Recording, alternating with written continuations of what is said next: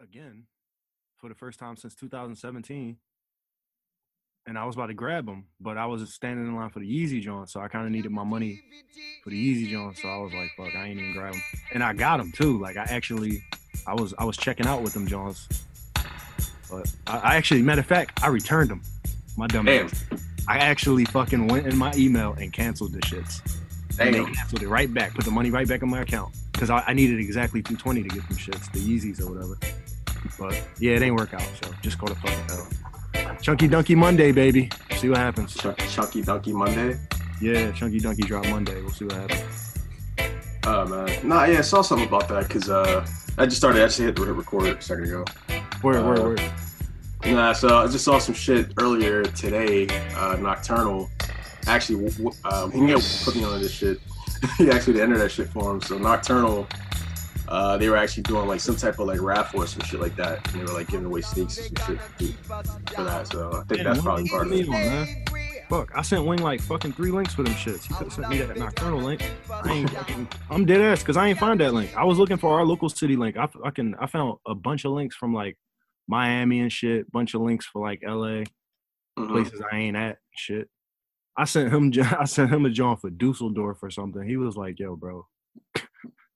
This is not US, man. I'm like, it's cool. I ain't doing nothing. I could take a trip. Cool, man. Hey, listen, dog. I mean, you know, take a trip.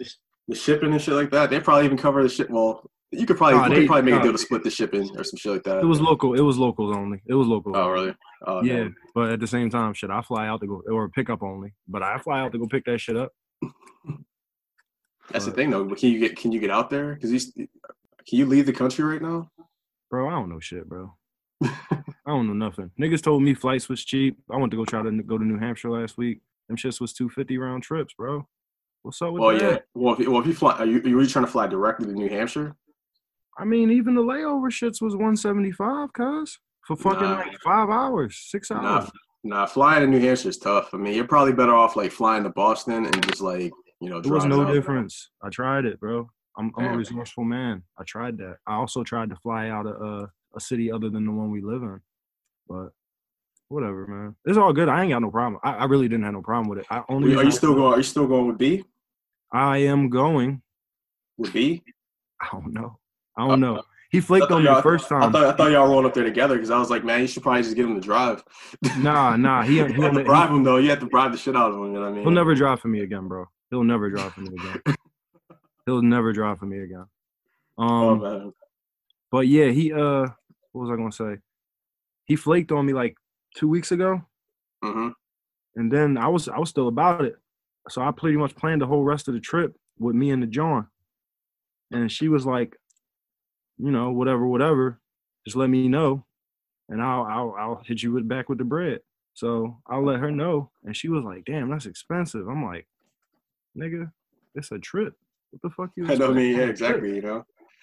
So you gotta get there and back. So she was like, "Oh man, so what happened if we do it a month from now?" I'm like, "It'll be a lot cheaper a month from now." But I'm still trying to go now. Like, whether or not you go, I'm still gonna go. And she was like, "Oh no, please, can you wait for me?" And I'm like, "Fuck."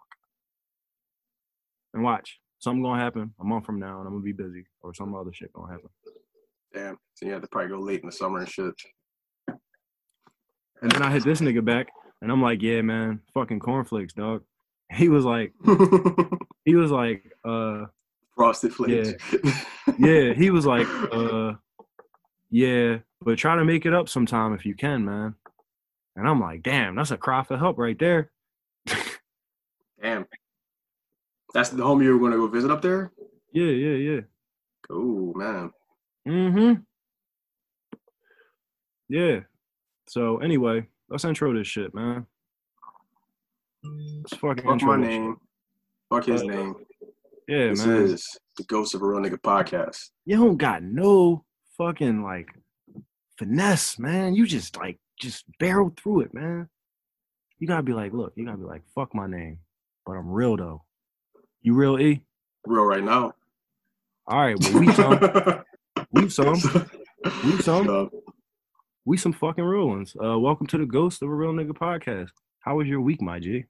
Trying, man. Very trying week, man. So happy to be on a holiday week, man. Weekend, long weekend. It's a bunch of shit going on, man. Especially with all the shit ramping up. Making preparations to fucking open shit back up. So niggas got protocols and shit. Got to install plexiglass everywhere. And, you know, I don't know. And then niggas getting back to it. So it's back to the other motherfuckers' bullshit. So, yeah, this is not a great week. Well, this was, despite everything, it was a great week. But this is a trying week. So I feel tested. And I feel like I passed the test this week. So. Oh, well, at least you passed, man. At least you passed. I do feel like, niggas, Mercury has been in retrograde this week, man. Yeah, just this week? I mean, to be honest, yeah, this week it kind of all came to a head. Like, I feel like it's just been, like, building up for a long time, but I feel like this week a whole bunch of people that I know snapped and lost it. I don't know. I think we'll see a lot of combinations of things, but maybe that is the whole, you know, Mercury thing going on right now, right? Because, you know, niggas antsy with the lockdowns and shit like that, you know. Motherfuckers want sundress season to come back and shit. It's been hot as shit. It's been fucking storming. And then, you know, it's all types of crazy shit going on right now. So, yeah, I think shit's going to get tight. Yeah. So I made the mistake of downloading the Citizen app this week. What is that? So the Citizen app is an app that pretty much just gives you live reporting and geolocations of fucking like all the crime that happens in the area and shit. Oh yeah. I stopped. I did that Crime Watch shit earlier on when this whole process began, but I dumbed out on it the first night and then realized that that's not for me. Hyper awareness has never worked out very well for me. Nah, but I saw some crazy shit on there, man. I heard like a nigga assaulted somebody with some nunchucks. That's all he had, probably. Yeah. And that other person probably had some shit that was not nunchucks. You know what I mean? Yeah. And he probably had to go in on him with the nunchucks. You get what I'm saying? Like, think about it. Play it out. Like, nigga probably ran up to him with a knife or some real shit, some conventional weapon shit. And my nigga was like, damn, what do I do? And then all he could catch was the nunchucks, and he had to go in. Like, he had to summon that fucking, that Bruce Lee and shit. Tiger. That inner tiger. Inner tiger and shit. He got unleashed the dragon. Yeah. Nah. But a nigga took it medieval today, this week too, man. A nigga fucking robbed somebody with fucking bow and arrow. Yeah, that's some raw shit right there. That's the thing, shit, man, because somebody's really nice. Point blank with a bow and arrow. Ooh. Like, that's cool, bro. That's not cool at all. But, man, especially if you're nice with bow and arrow, man, like, just imagine if they had some distance with that shit. Like, just imagine you're like a half a block away and a motherfucker got like a bow and arrow pointed at you. It was like, yells out, put your wallet down and shit like that. You just like, fuck. You know what's crazy though? Like, a bow is expensive. A good bow is like not cheap. So to rob a nigga with some shit that costs like a rack on you, or like even more expensive. Like gun. Don't get me wrong, guns is expensive, but you can get those a little easier than you just. Yeah, that's the thing though, bro. You with no bow without you noticing, dog. But that's the thing. A decent bow and arrow is gonna run you. Yeah, like you said, like at least about a stack. I mean, it's funny because bow and arrow is probably more expensive than guns, because you gotta think. They absolutely are. Yeah, because ammo is fucking cheap as shit. You know what I mean? Like, you can get a fucking like 100 rounds for like anywhere from $7 to $10 or some shit like that, right? Depending on what type of gun you got. Arrows, man, like they actually gotta manufacture those shits. You know what I mean? Like, and like those shits are finite, man. You can't really reuse those bitches anymore. Well, you can't reuse bullets, but I don't know. Arrows, man, that shit. Recycle them. Yeah. I guess you could do like the ball Walking Dead. This nigga just shoot a fucking nigga. Well, no. Here's the thing about arrows. The thing about arrows is it's supposed to be one shot, one kill, and every arrow is retrievable on some real shit. And on top of that, if you doing the right thing by your meat and actually like killing what you eat or eating what you kill rather, then you gonna get that arrow back.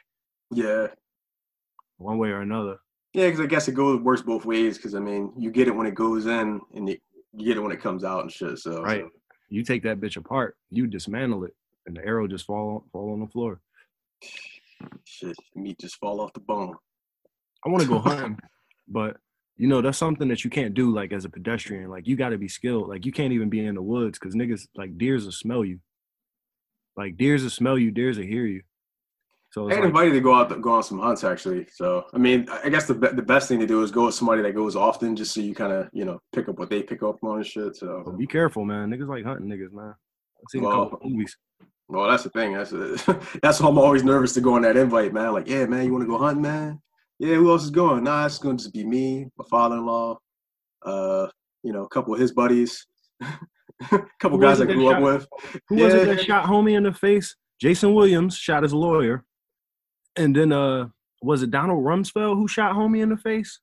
Nah, it wasn't his face, though. Dick Cheney, yeah. Dick Cheney shot his. I don't think he shot him in the face. I thought he shot him in the ass or in the leg or something. Jay Will shot his lawyer in the face.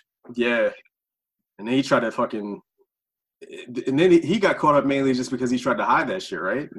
I think he got caught for some stupid shit after that. It was something. Yeah, stupid. Yeah, because I know that. Away with that. Yeah, and it came back. I mean, I don't know. I guess that's the thing, man. That type of situation. You gotta own up, because apparently it was a bunch of niggas in the house. Like, it was a concerted effort to get him to shut everybody up. So he must have did that shit on accident. I was like, damn, I didn't mean to do that shit. And then just thought really quickly and just told everybody, like, listen, dog, we're not talking about anything that happened here. Cause you see what I just did to this nigga? I do that shit to y'all. So shut the fuck up. Get the fuck out of my house. All right. That shit happened. So he shot his limousine driver. Oh, that's even worse. Yeah, that's pretty bad. Yeah, that was it. Nigga, and not like I'm advocating shooting lawyers, everybody. It's just that, you know. I mean, that's the best. Listen, if you want to shoot somebody, nigga, go find a lawyer. Anyways, yeah, sorry for that disinformation we was about to disseminate. Everybody. But yeah, man, so, but what we're saying, yeah, Jason Williams and shit like that. But yeah, that story was crazy. I remember hearing that as it came out, and they really had that thing on the tuck, man. I liked him. Yeah, I mean, his personality. I was watching ball back then, so when they announced that shit, I'm like, Jay Will, white chocolate. Oh, him? Damn, that's still something. Other Jason Williams, yeah. I remember him back in the day when he was on the Nets. The Nets had a nice little squad. It was him, Keith Van Horn, Richard Jefferson. Who was the other dude? Fucking Kerry Kittles. Yeah, they had Kerry Kittles too. Who was the point guard though? I felt like point guard was on point back then. Was it? It was before they got Jason Kidd. So Jason Kidd, I think, was still either on Dallas or Phoenix at that time. Was it McDice, yo? That? No, who the fuck was it? No, by that time, McDice was, kind of done. That injury before. So. Who the fuck was it, yo? Y'all out there, Antonio McDice, dog. Oddly enough, yeah. I was actually watching a YouTube video of, his runs. I was watching YouTube highlights for him and fucking Ike Austin and shit. Just because, that era, these niggas was, yamming all over everybody then. Yeah. But yeah, man, he had a nice little run, man, when he was with the Nuggets, man. Granted, he was he was Sean Kemp without the other moves. So that nigga was cutting, and you threw that shit up to him, man, it would be crazy. So you better not be under that nigga, because, man, he's either gonna go through you, he's gonna land on you. He went down hard, to your chest. That nigga landed hard. So, but I think that's how he got the injury and shit. So, no, he probably caught on that's the thing for niggas that do that shit like that. It's the worst because they end up being the ones that get the non-contact injuries. So it's not even that a nigga hurt himself when he land. It's you just hurt yourself over time. Yeah, your shit take off and shit like that. It should just snap up. That shit happened with fucking Baron Davis, man. That shit was sad, man. I remember watching him go up and his knee just imploded, and this shit was just crazy. Fuck, man. Yeah, I don't like that. Yeah. Sports injuries fucked me up. That shit fucked me up, man. But, yeah. Any injury, man. I mean, I saw it, man. I remember when I watched the joint, fucking Kevin Love broke his fucking thumb, man. Just seeing his reaction in the moment, bad enough. It was late in the game, and this motherfucker was exhausted. But then the way he hit his thumb, this motherfucker jumped out of his skin and ran to the bench immediately. This shit was crazy. Really? Man. Yeah, dog. I mean, I remember breaking my thumb as a kid, and that shit was not fun at all, man. That shit was not fun. So, because the thing is, you don't realize with your thumb, man, the fucking cast that you have to have just to be able to stabilize that shit, you got a cast in there, all the way up to your fucking shoulder. So I had to wear that shit for like, oh man, how many months, man? That shit was wild. But I remember just taking the cast off and just seeing like my fucking left arm compared to my right arm. That shit was tiny. That shit was a fucking bone, dog. Like I was, like I was fucking skeleton on one arm, dog. That shit was crazy. I had fucking skin peeling off that shit like that, bro. That shit was sad, yo. Sad. Whoever fucking decided to use paper mache to heal fucking bones. Because I guess the alternative is what you're going to wear, like a I guess these days they probably would have, like, you know, that was back in the day. They put pins and screws in now, nigga. Yeah, pins and screws, and they probably would have just, like, you know, had me with the thing with the wires connected through my fingers and shit like that. Mm-hmm. Been walking around looking like a fucking like, you know, cellular antenna. Yeah, but like your shit would have been good after like 2 weeks, though. Your shit would have been good after like 2 weeks. Probably. But I don't know, man, because I've seen a nigga, man. He was getting his toes fixed, man. Yeah, hammer toes and shit. And this motherfucker had pins through his toes and shit like that for that shit. That shit was fucking ridiculous, disgusting. Yeah. But yeah, it worked out. But well, shout out to Hammer Toe, homie. Oh man, you want to get to the year of Wayne, man? Yeah, let's go. Lil Wayne. Yeah, Wheezy F. Oh man, Wheezy F, baby. Wheezy F, please say the baby. Gotta have a baby. You know what I mean, Birdman Jr., Birdman's son. Please say the baby. Carter. The Carter 2. And the Carter 3. I don't know that nigga names. Anyway, I'm going to do John from Psych on No Ceilings 3. You know what I'm saying? So I usually stop all his shits where he start talking about lean and shit. And he talking about lean a lot. So I figure this week I'm going to feature a lean bar. On purpose. This nigga said, we troublesome. We sipping poison in our double cups. Chug it up. That purple punch hit me like a uppercut. That purple punch I love so much. I be like knuckle up. Thinking twice about nothing. Confidence is key. Still ain't fuck J-Lo yet. Optimistic me. Oh, man. That's crazy, man. Salute my guy. Nigga going to war with a fucking punch cup, man. That's funny, though, because going to war with it. It makes sense, though, because, I mean, going to war, because I remember, like, he fucking he had a seizure on a plane fucking with that shit, man. And Stu was fucking with it. Two specifically that I know about. Damn, two that were like reported. Yeah, definitely. Damn, this nigga was knuckling up, man. He was fighting for his vices, dog. Like, nah, dog, we about to get this shit in. Yeah, that was deep. And then he said, still ain't fuck J-Lo yet. I mean, I guess Drake beat him to that though, so. Or Drake did it though. Drake had it in the video. Actually, they pulled the video. Actually, they had a video that they shot together, and then they pulled it. I guess because they broke up, so that shit just ain't really working out. So they can't. She with A-Rod? Yeah, she with A-Rod now, which makes sense.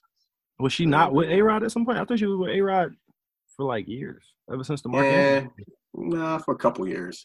Oh, okay. like she dumped Drake, or her and Drake broke up, and then she like married A-Rod afterwards and shit. So. Yeah, that's usually how that happens. That rebound marriage shit is crazy. Yeah. I think this would be what, third marriage, maybe? So I remember she married one ball. I hope it work out, because this nigga about to buy the Mets. A-Rod's about to buy the Mets? Yeah. He's been trying for a while. And they acting like they ain't going to let him, but he going to get it done. I believe in him. So, because Jeter owns the team too, right? He owns – He don't own the team. He got part ownership. Part ownership, but man, hey, shit. I mean, you got if you put it this way, if you got a major profile, and you own a decent percentage of the team, I mean, you're owner of the team. You're owner of the team. You know I mean? Your words is like fucking law. Yeah, exactly. Fucking arena. You know, or that stadium. I mean, even that little piece that Jay owned of the fucking Nets. this nigga owned 0.5% of the team, but nah, he owns the Nets. Exactly, you know what I mean? He still own the Nets if you ask anybody. He still own the Nets, yeah. I know, still taking those L's for gentrifying Brooklyn and shit like that. You know what I mean? So that's the crazy part. I mean, so I guess you get responsibility for, like, you get all the good and the bad, you know what I mean, when it comes down with that. So, because you're literally putting your credibility on the line. Like, you're betting your name and your money on this team. But the thing is with teams, though, I mean, you still make the money off that shit. So yeah, I mean, that's why I was saying, like, you don't have to win. Like, there's a whole bunch of teams that really just have, like, a legacy of mediocrity, and it works for them. You know what I'm saying? Yeah. I mean, shit. Oh. We homers. Yeah. Go ahead. All right. Let me give you my year to win, and I think we could transition. We'll get back. Oh, shit. I didn't even realize. My bad. Go ahead. All right. Here we go, man. So this is going to be off the intro track, Dedication. Dedication 1. Oh, come on, man. I was going to do that next week. Go ahead. I mean, hey, we could do a deep dive. I mean, literally, we could literally go break it down bar for bar. We should probably do that in one episode, dude. Just take a Wayne track and then just like just really you dissect the shit out of it. Dissected bar for bar, word for word. So yeah, see how that worked. Hey, if anybody's worth it, he's worth it. Oh man! All right, here we go. Comparisons is irrelevant. I'm an arrogant male. Yeah, I can handle it. I can graduate Yale. Yeah, they featherweight. I sporadically ill. The fuck out. And automatically killed. Ill. Yeah. Peep the narrative of the New Orleans heritage. You can go get your evidence. I tell you when. There we go. I was prescribing medicine. You was getting your lesson then. I was getting my adolescence in. Lesser than God only. Best than the last. That's what I strive for. Dwelling on my past, I get high, so I light up and I smoke. Keep that Mary Poppins popping like a toaster. I'm super califragilistic. Hold on. I got to do this right. See, that's why you're not Wayne. That's right there. My bad. Keep that Mary Poppins popping like a toaster. I'm super califragilistic, expialidocious. Can't forget that purple potion. Oh, shit. There we go. Purple potion. I had to shout that out right there. Had to shout out the purple potion. Purple potion. R.I.P. Yams, niggas. Sorry. Oh, man. Sorry, guys. Nah, I remember when I spazzed out the first time I heard this shit. This nigga used supercalifragilisticexpialidocious in a fucking track. And he finessed it, too. It worked, too. I was like, okay. Granted, you know. To be fair, you was like 16 at the time, so it was real, real cool to you. Yeah. I mean, but it wasn't like that nigga wasn't killing the whole track anyway. You know what I mean? Because Hell no. That's one of my favorite albums. Like, I model a lot of the music I make off of that album. Yeah, because this came out before. This came out before Carter, the first Carter, right? So no, this came out. It's around the same time.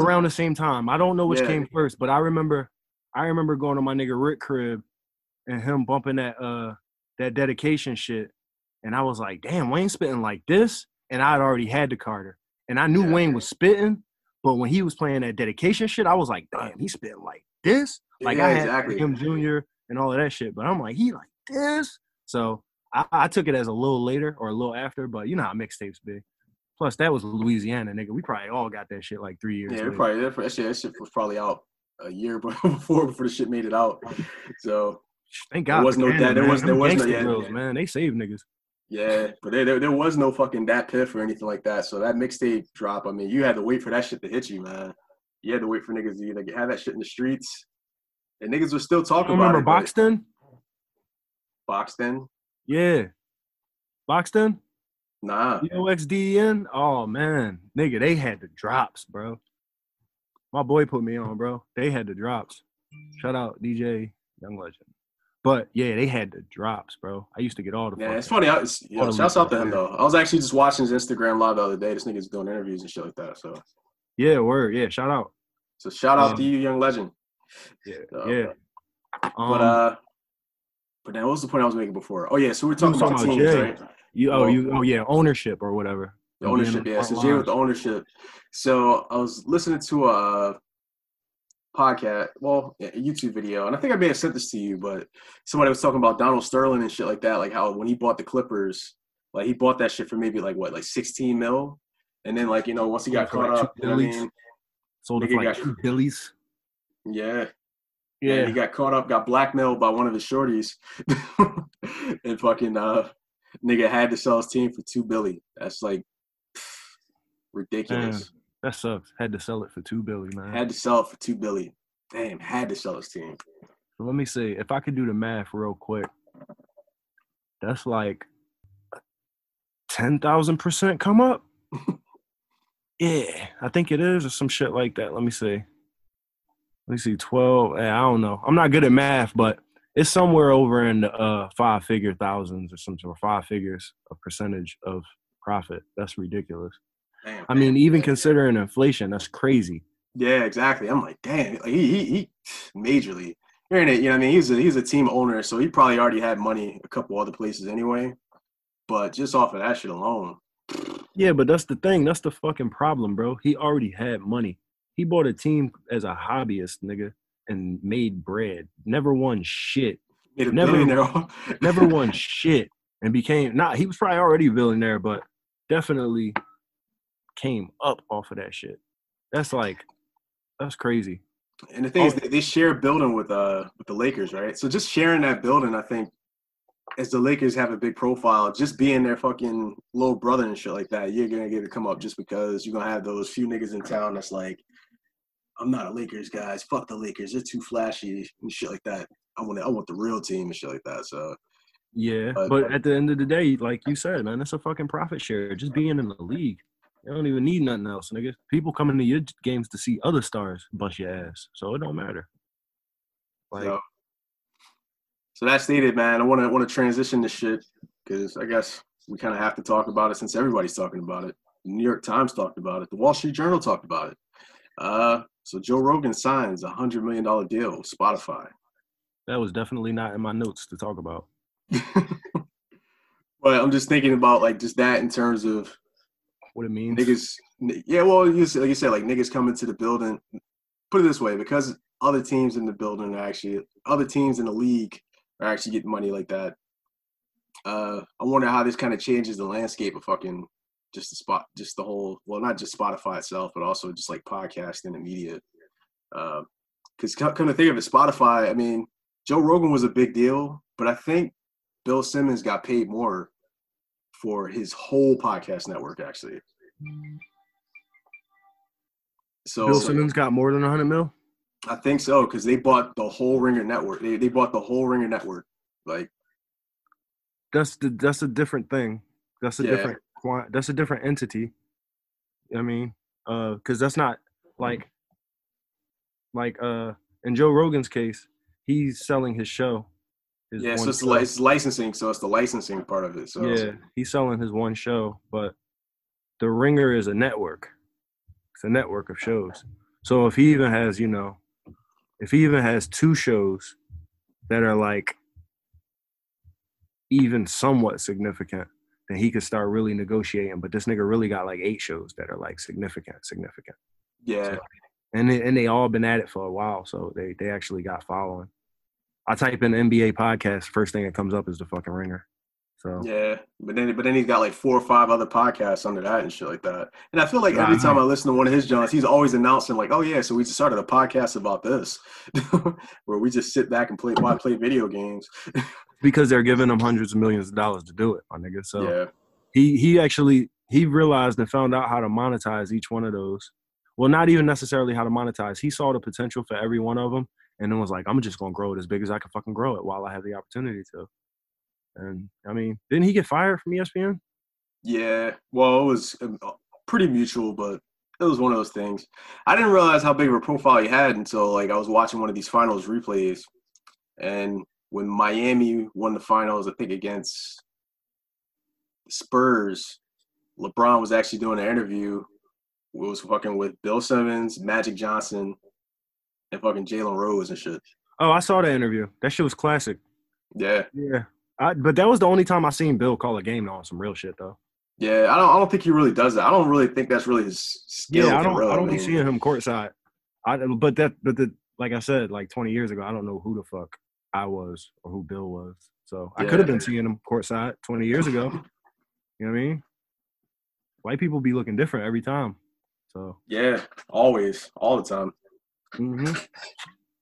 But yeah, I mean, I don't know what it really means to everybody else, but to me, it definitely shows the value of the landscape of podcasting. Like, for instance, I don't know if there's any podcasters listening to this, but like, if you're doing this shit for free, you're probably in the wrong right now. There's no good reason for you to be doing this shit for free.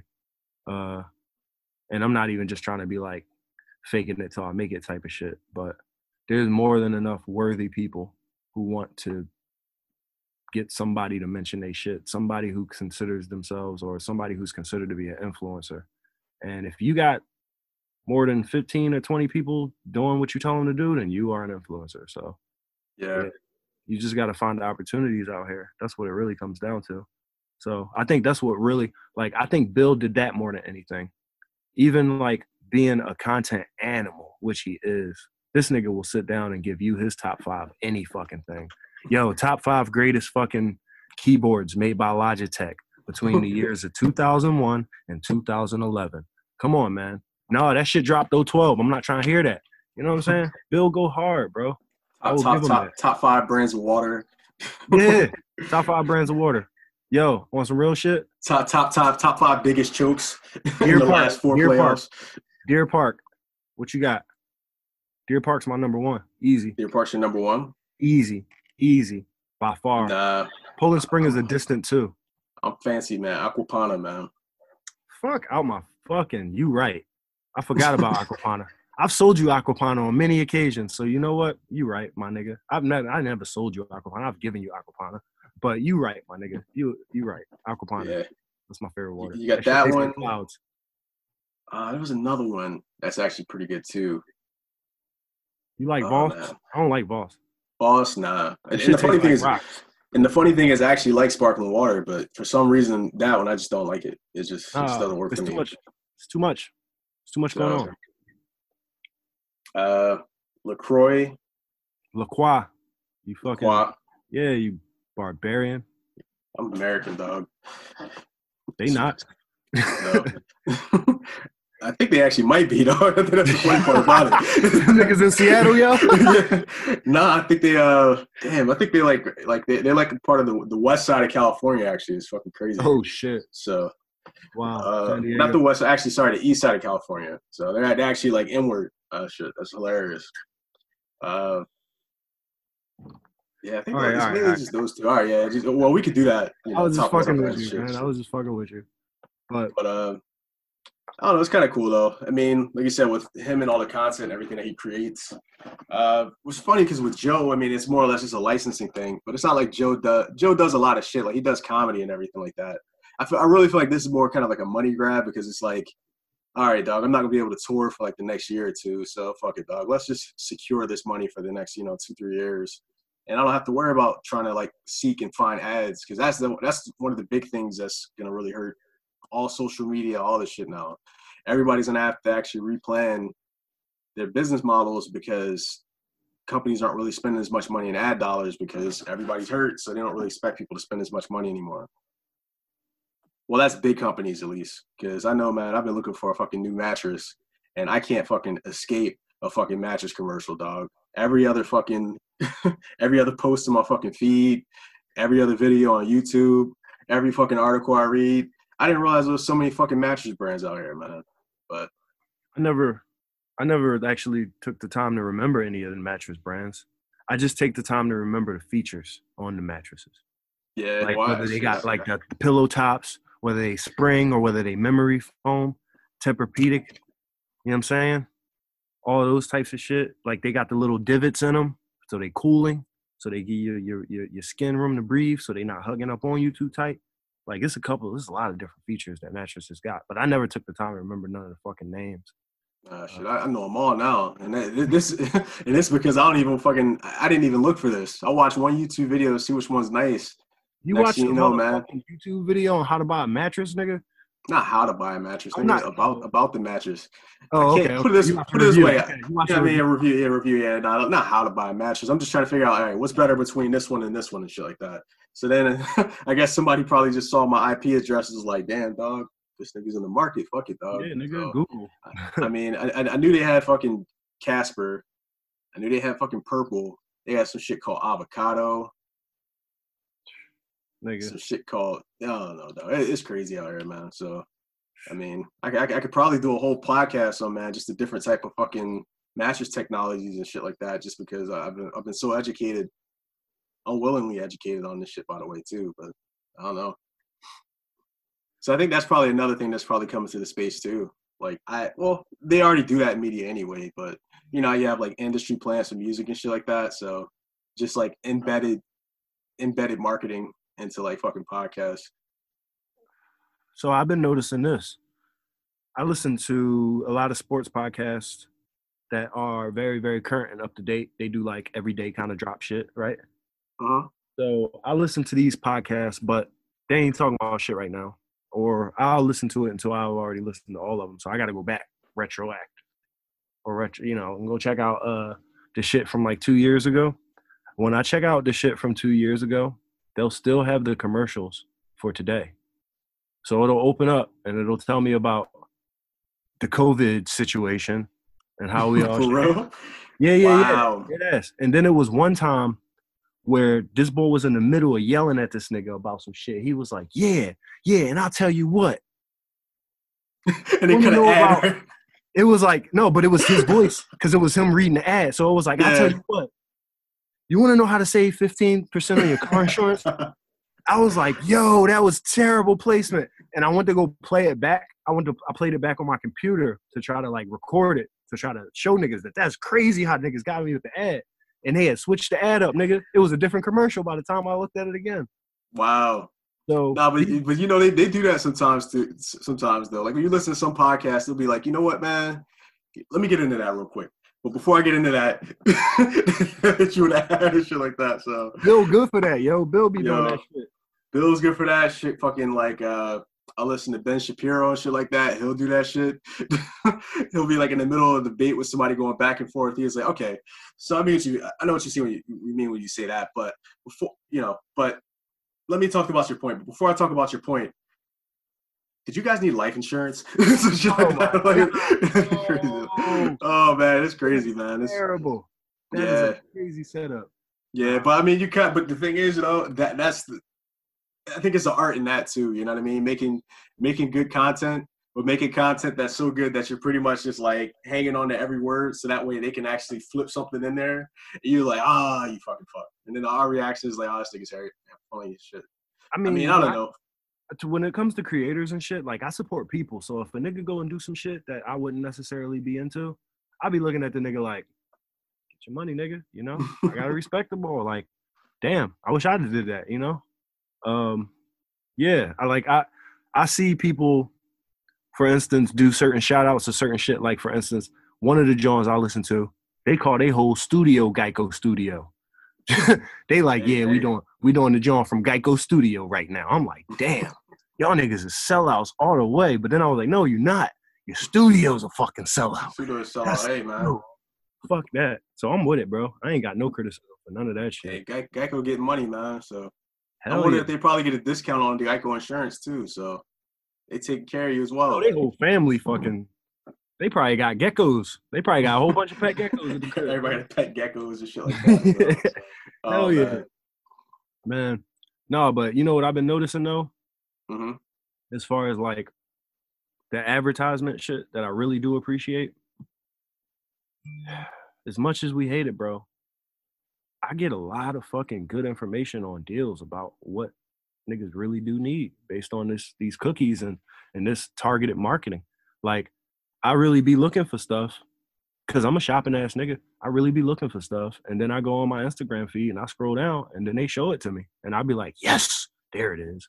And then I go and I look at it and I find out what it's called. And then I go and type it again on Google and then see what the best price I can find that's going to give it to me in a week or two, not 3 months. So, yeah, man. Like, I mean, it's not all bad. I mean, it's not all bad. I think we just have a bit of government to kick my door in because I'm keeping talking about these clones and shit. Other than that, nigga, I don't think my information. I jerk off. You know what I'm saying? I drink occasionally. I smoke weed every single day. I don't have nothing to hide, my G.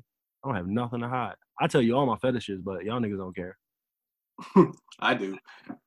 Top five fetishes. No, we're not getting in that. We're not getting in. Nah. Well, yeah. We have to put a paywall on that one, man. Y'all gonna learn a little too much about me today. So not today. Not yet. Episode 100. I'll give y'all my top five fetishes. So, there we go. Lock that in, baby. Y'all remember the audience. Y'all remember that. Make sure y'all bring that up around like 95, so we got time to fucking start hazing them and shit, and putting it in his head. I gave my young boy his first guitar lesson the other day, bro. Bro? Yeah. That's nice. Are you, is he using like kind of, I guess, like a kid guitar? Or you training him on the? Yeah, I got him a guitar. I bought him a guitar pretty much when he was fucking born. You know how I am. Yeah. He had it forever, and we just plugged it into the amp like a couple days ago. And you know what I mean? Because he was trying to play my acoustic, but he can't even fit. Like, you know, fingers can't even stretch and shit. So that's yeah. So that was cool. He hated that shit, bro. He fucking hated it. Every moment of it, he hated it. I noticed kids don't like anything that requires focus or thought. Well, they like it. The funny thing is, though, they have to kind of. They gotta be tricked into it, though. Yeah, they have to be more or less engaged in it. So that's the thing. It's not necessarily focus or thought because they're not necessarily trying to focus and think. They're just trying to figure out what the hell they're doing. You know what I mean? So.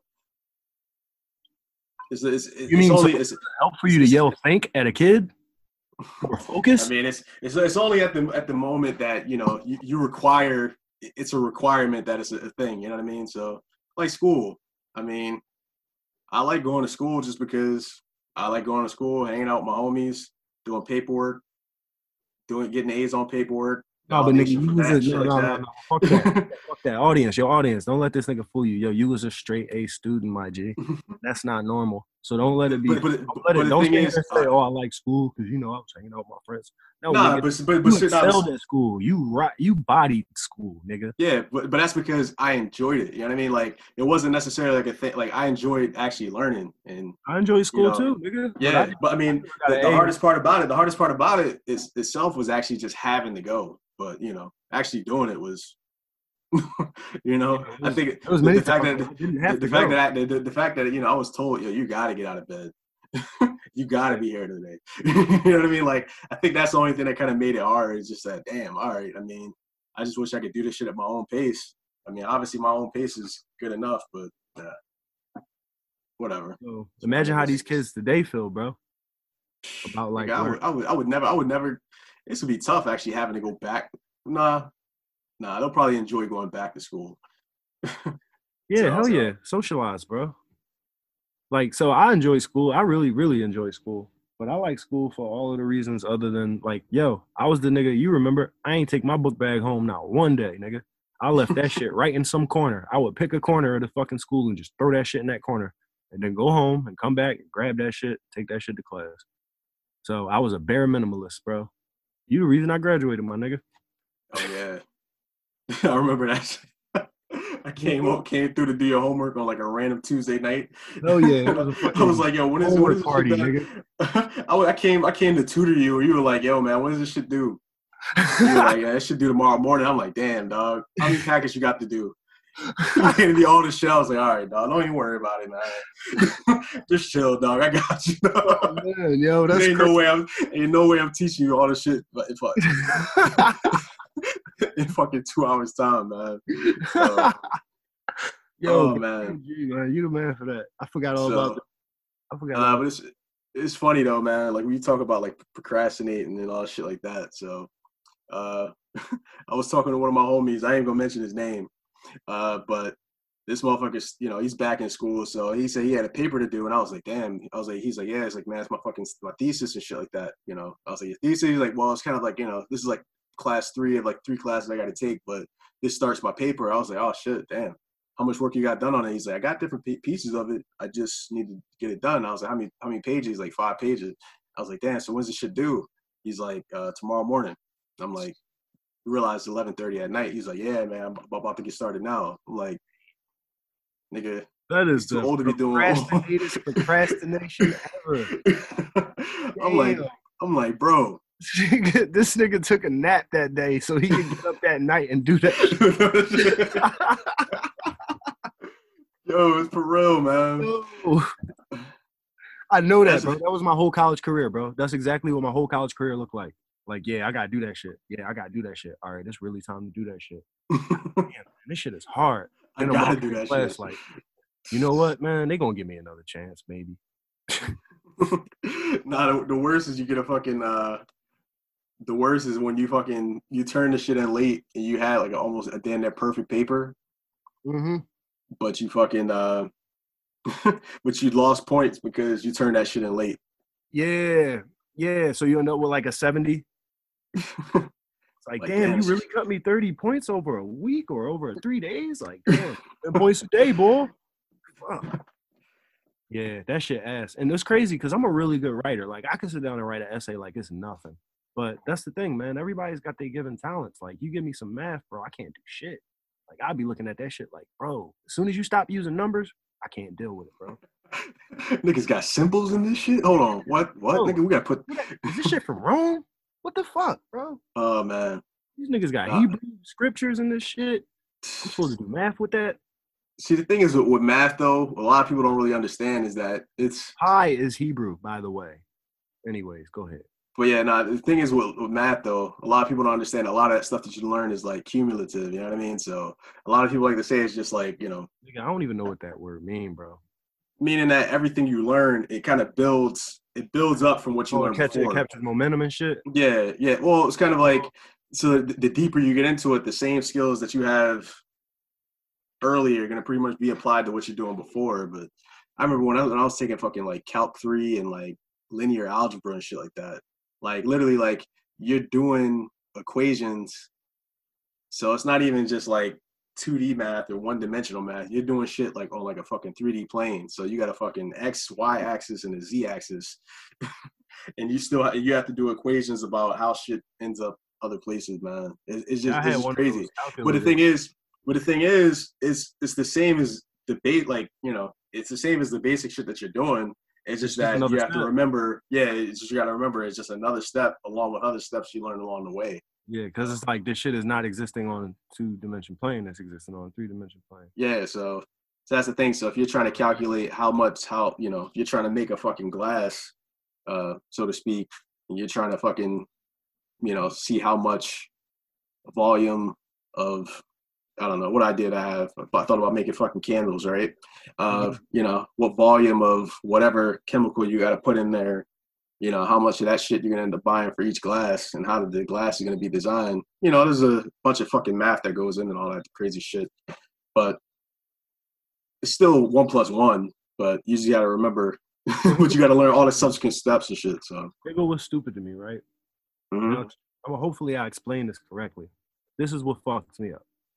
You just said that you take all of the principles that you have taught cumulatively from the beginning, and that shit all, like the term I use, snowballs into you being able to, like, use it in three dimensions, right? Mm-hmm. And then at that point, it becomes, all right, practical on the level of, all right, I can make a candle, or I can blow some glass, or I can do some CAD. You know what I'm saying? To me, what's stupid is that it starts off purely like conceptual. Starts off purely conceptual, and then we walk through like chapters 1 through fucking 100 of conceptual, and then 101 we start with, all right, real world. Y'all ready? That's crazy to me. Well, that's the thing with math, though. It's about repetition. I think that's the thing where you get the practice in between. And I think that's why, you know, with school and everything like that, I was able to do well. I mean, but it's kind of the same thing you do with music, right? I mean, essentially, you just find the same steps. You just kind of just repeat them. And you keep practicing the shit. And then it's a certain point to where you're doing the shit so many times that you kind of build a fucking subliminal understanding of it. So you could literally just look at the shit and solve the shit and do the shit as you do it. You know what I mean? But it just takes... You know, just time and practice, you know. So, yeah. Repetition is everything. Consistency. Yeah. The only problem I had with math in college, though, was that, you know, you know, obviously like in high school, when you're learning these things, you're learning it pretty much yourself. They're teaching you how to learn it, but, you know, essentially you're trying to wrap your head around it yourself. When you get to college, that's when you start dealing with more of the concepts. So when you start taking classes in math and you're not even dealing with numbers or trying to solve problems, you're just pretty much just trying to use this theory to prove that you can solve this equation using this shit, that's when it's just like, all right, Dan, so you telling me how I got to think and interpret this shit. Like, that's the crazy thing, you know? So you're not even you're teaching me your way of solving this problem as opposed to me trying to find my own way around it. So that's where I fucked up. Like second, then third. But then again, the niggas that find their own way get the PhDs for finding their own way. Right. And then those, it's like 10 years. It's just 10 years of school to get to that point, though. And then we have to use their way for another fucking 10 years. But yeah, nah. I actually got in trouble a whole lot of times as a young child for not showing my work. And I also there was one time where this teacher like refused to accept my answers on the paper that I had done in my head. You know what I'm saying? So she called my mom. My mom came to school and was like, listen, I got a fucking hard job and ain't no real good reason for me to be here. So what did my son do? And the lady was like, oh no, so here's his test. And she explained it and shit. And my mom looked at the answers and was like, these are the right answers. And she was like, yeah. She was like, what the fuck you got me here for? You disrespecting me right now. And she started snapping. And I was like, yeah, that's what the fuck I'm talking about. Damn. But see, man, that's bad. That was toxic for me, man. I should have had a parent who was like, show your work. The teachers need you to show your work, man. You got to do what they tell you. But then again, I don't know, because like I said, like when it comes to learning shit, you know, they say you have, what, 5 intelligences and shit like that. So well, I do believe that school's not for me and it's not for everybody. Like, at least not for everybody at all. I mean, at least the way that they approach this school. Yeah. I mean, well, nah. I'm an experienced learner, my guy. Let me come back. School's for everybody. How they do school isn't for everybody. Let's just say that. So a place that everybody goes to actually learn, great. I think what they should probably do is do like some low key like aptitude shit to where they find out how you learn, like what style of learning that works for you, and then they pretty much give you teachers that are great in that style of learning, so they actually teach you the way that you know how to learn. I heard somebody say, in school, you get the lesson and then you get the test. There's nothing like life. In life, you get the test and then you get the lesson. Yep. I don't know if that's going to help anybody, but figured it was somewhat relevant at the moment. Nah, that's a good approach, though. Yeah. I mean, at least that way, by taking the test, you realize what you don't know by taking it, you know what I mean? But sometimes if you pass the test, like, oh, shit, you find out some shit, like, oh, shit, I actually knew this shit. All right. How did I know this? All right, wow. Yeah. You find out what you don't know.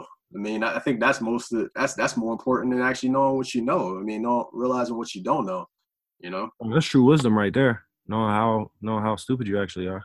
Yeah. Knowing how you don't know. Yeah. Well, yo, man, I just found out motherfucking soccer games is on, nigga. Like soccer games. Soccer? They running, nigga. It was like 3 soccer games today. Damn, there's no fans there, right? Oh yeah, you know what? Because I heard about that actually in North Korea. They were actually doing soccer games. Yeah. Who was I talking to? They were putting fucking sex dolls. Okay. They were putting sex dolls. They were putting just dolls to make it seem like people in stands. Yeah, but they're actually using sex dolls in some sections and shit like that. It was hilarious. They actually had that many? They had enough of them to do that with? I mean, it's Korea, so pretty sure. Yeah. True shit. But, yeah, I can see that. I mean, soccer can kind of work. I mean, cause it's not really like it's that many people. I mean, just make sure all the players are good. It's not like you got a couple of refs, but it's not like you have. There's typically a good distance between these motherfuckers. Yeah. Hell yeah, that too. I mean, you're really not touching. You're not touching hands at least. You know what I mean? So. Yeah, but I'm hyped because it's like I was actually watching that shit. I got caught up right before we got on this call. I was like looking at that shit. I'm like, damn. Oh shit. Yo, get that shit, nigga. You know. So yeah, live sports. I'm hyped, nigga. I'm gonna be up on that. While you said that, like during the pod, I got an update. Disney could be the sole NBA site. So I guess Disney. I've been hearing about that for 2 weeks right now. Yeah. So I mean, I guess it's more confirmed. I mean, so I heard niggas like Joe Ingles was like, oh, that's not worth it for my family to be there and for this and for that, just to what? Play basketball? Come on, man. This is people's lives we talking about.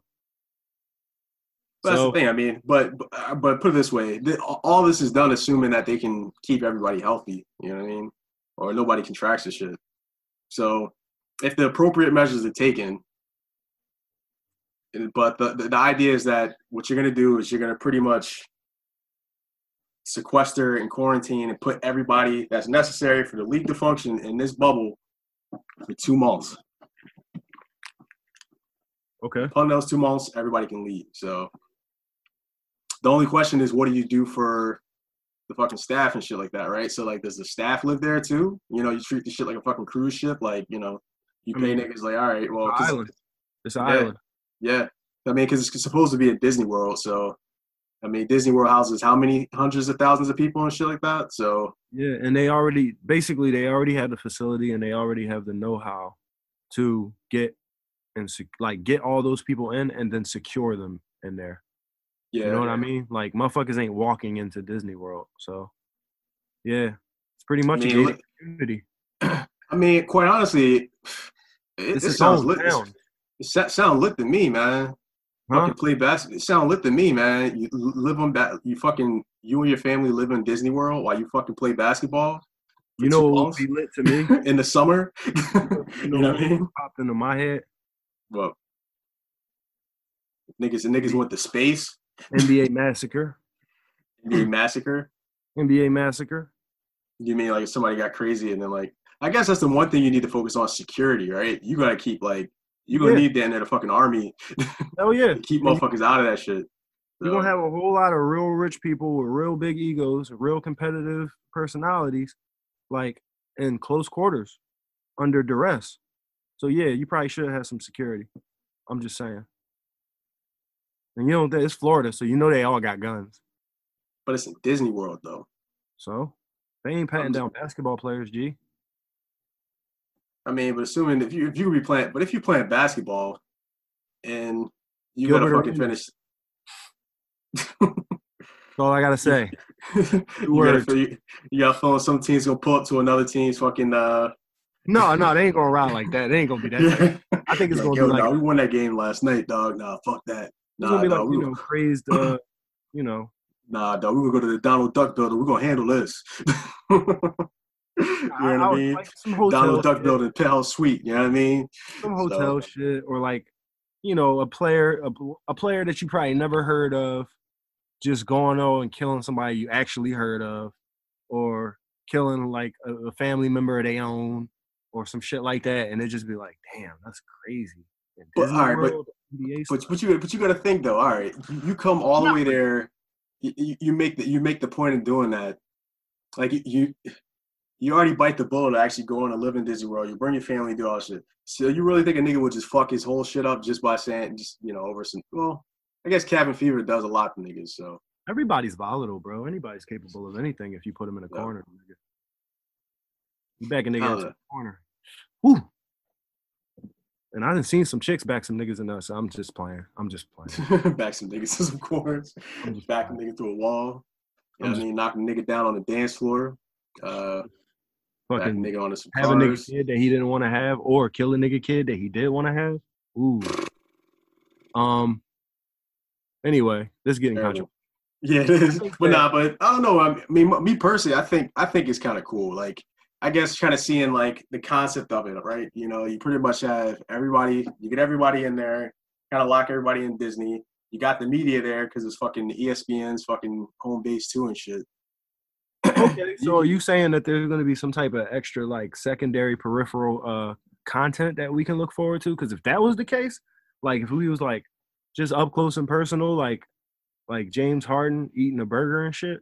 I mean, I mean, yeah, you got that. I mean, of course, like, you show videos of people he shouldn't be eating a burger with, though. Like, you know what I mean? All right. You already see how everybody's posting like on Instagram and shit like that. You know what I mean? Niggas going live and everything like that. So just imagine they got access to the players on the court and off the court, like, because they're actually pretty much living with the media at that point. Like, it's gonna be a fucking giant fucking reality show and the playoffs at the same time and everything. Like, this is crazy. This is that should be fucking lit, bro. Like, scary. The reality show, yo, that should be crazy. You know what I mean? Like, cause you get all that shit. Like, you got to think about like we just got done watching The Last Dance, right? So just imagine all the footage they're gonna have from this shit. You know, niggas practicing. Do you think that they're gonna have practice foresight to package this shit right and actually like? Dog, that's honestly, I think the wheels started spinning for this shit the week that the league closed, and they're like, yo, how are we gonna open this shit back up? All right, how are we gonna have to make this shit lit? Because you gotta remember, niggas aren't buying tickets. You know what I mean? They're not gonna be able to sell any games, so all they have to sell is just BDS. So it's gonna be a little bit more than just niggas airing the games. And you know, fucking ESPN, all these niggas, like they're looking, like they're right. They need shit to talk about. Like they're spending all this time talking about shit in the past, like you know, everything going on with The Last Dance. I mean, it was just so much about basketball as it was about the shit going on off the court and shit like that. So just imagine having all this access, niggas talking about rivalries, niggas talking about how people are on the court, off the court. Like they can literally make, like I'm pretty sure this is. If this goes through, there's going to be a movie/documentary about this season, maybe not 5 years, 10 years down the line, but it's going to be like the most epic footage you're going to ever see. You're right, nigga. like, this could be like that's if they fucking do it, though. If they fucking do it, they have a choice. They can possibly not do that. They possibly could just go in there and try their best to make it as normal as possible. Because that's, you know, people do that. People underachieve in ways. So, I mean, I really hope they do it, though, bro. I really do. I'll put it this way. I'm rooting for them either way. Because, honestly, I'm rooting for everybody either way. Because, nigga, I'm rooting for us either way. It's hard as shit out here right now, especially these days. You know what I mean? I was binging on sports, bro. And then exactly. It's crazy. You came into the league. You started watching basketball again in like literally like one of the best seasons, you know. And then the best season got shut the fuck down. Exactly, you know what I mean? Like literally, look, the Clippers had just played the Lakers like 3 days before the league got shut down, bro. That was like the game the Lakers beat the Bucks and the Clippers. Yeah, that week. LeBron balled them that weekend. Like beat the Bucks on Friday, beat the Clippers on Sunday. And they're gonna take this man championship. You know he was about to get that fourth. So, damn. Yeah, dog. This is gonna be a fucking. I want to see this, man. I really want to see it. I need the season to finish because I really need Bron to get his ring. Like I'm rooting now. Now I'm like, fuck it, because he earned that shit.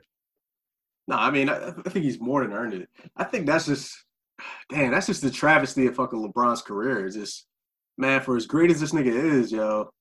He really didn't win as much as he could or should have. You know what I mean? So I think this is the problem, bro. This is the problem. I gotta say, LeBron should be 5-4 right now. At least 5-4 right now. At least. Listen.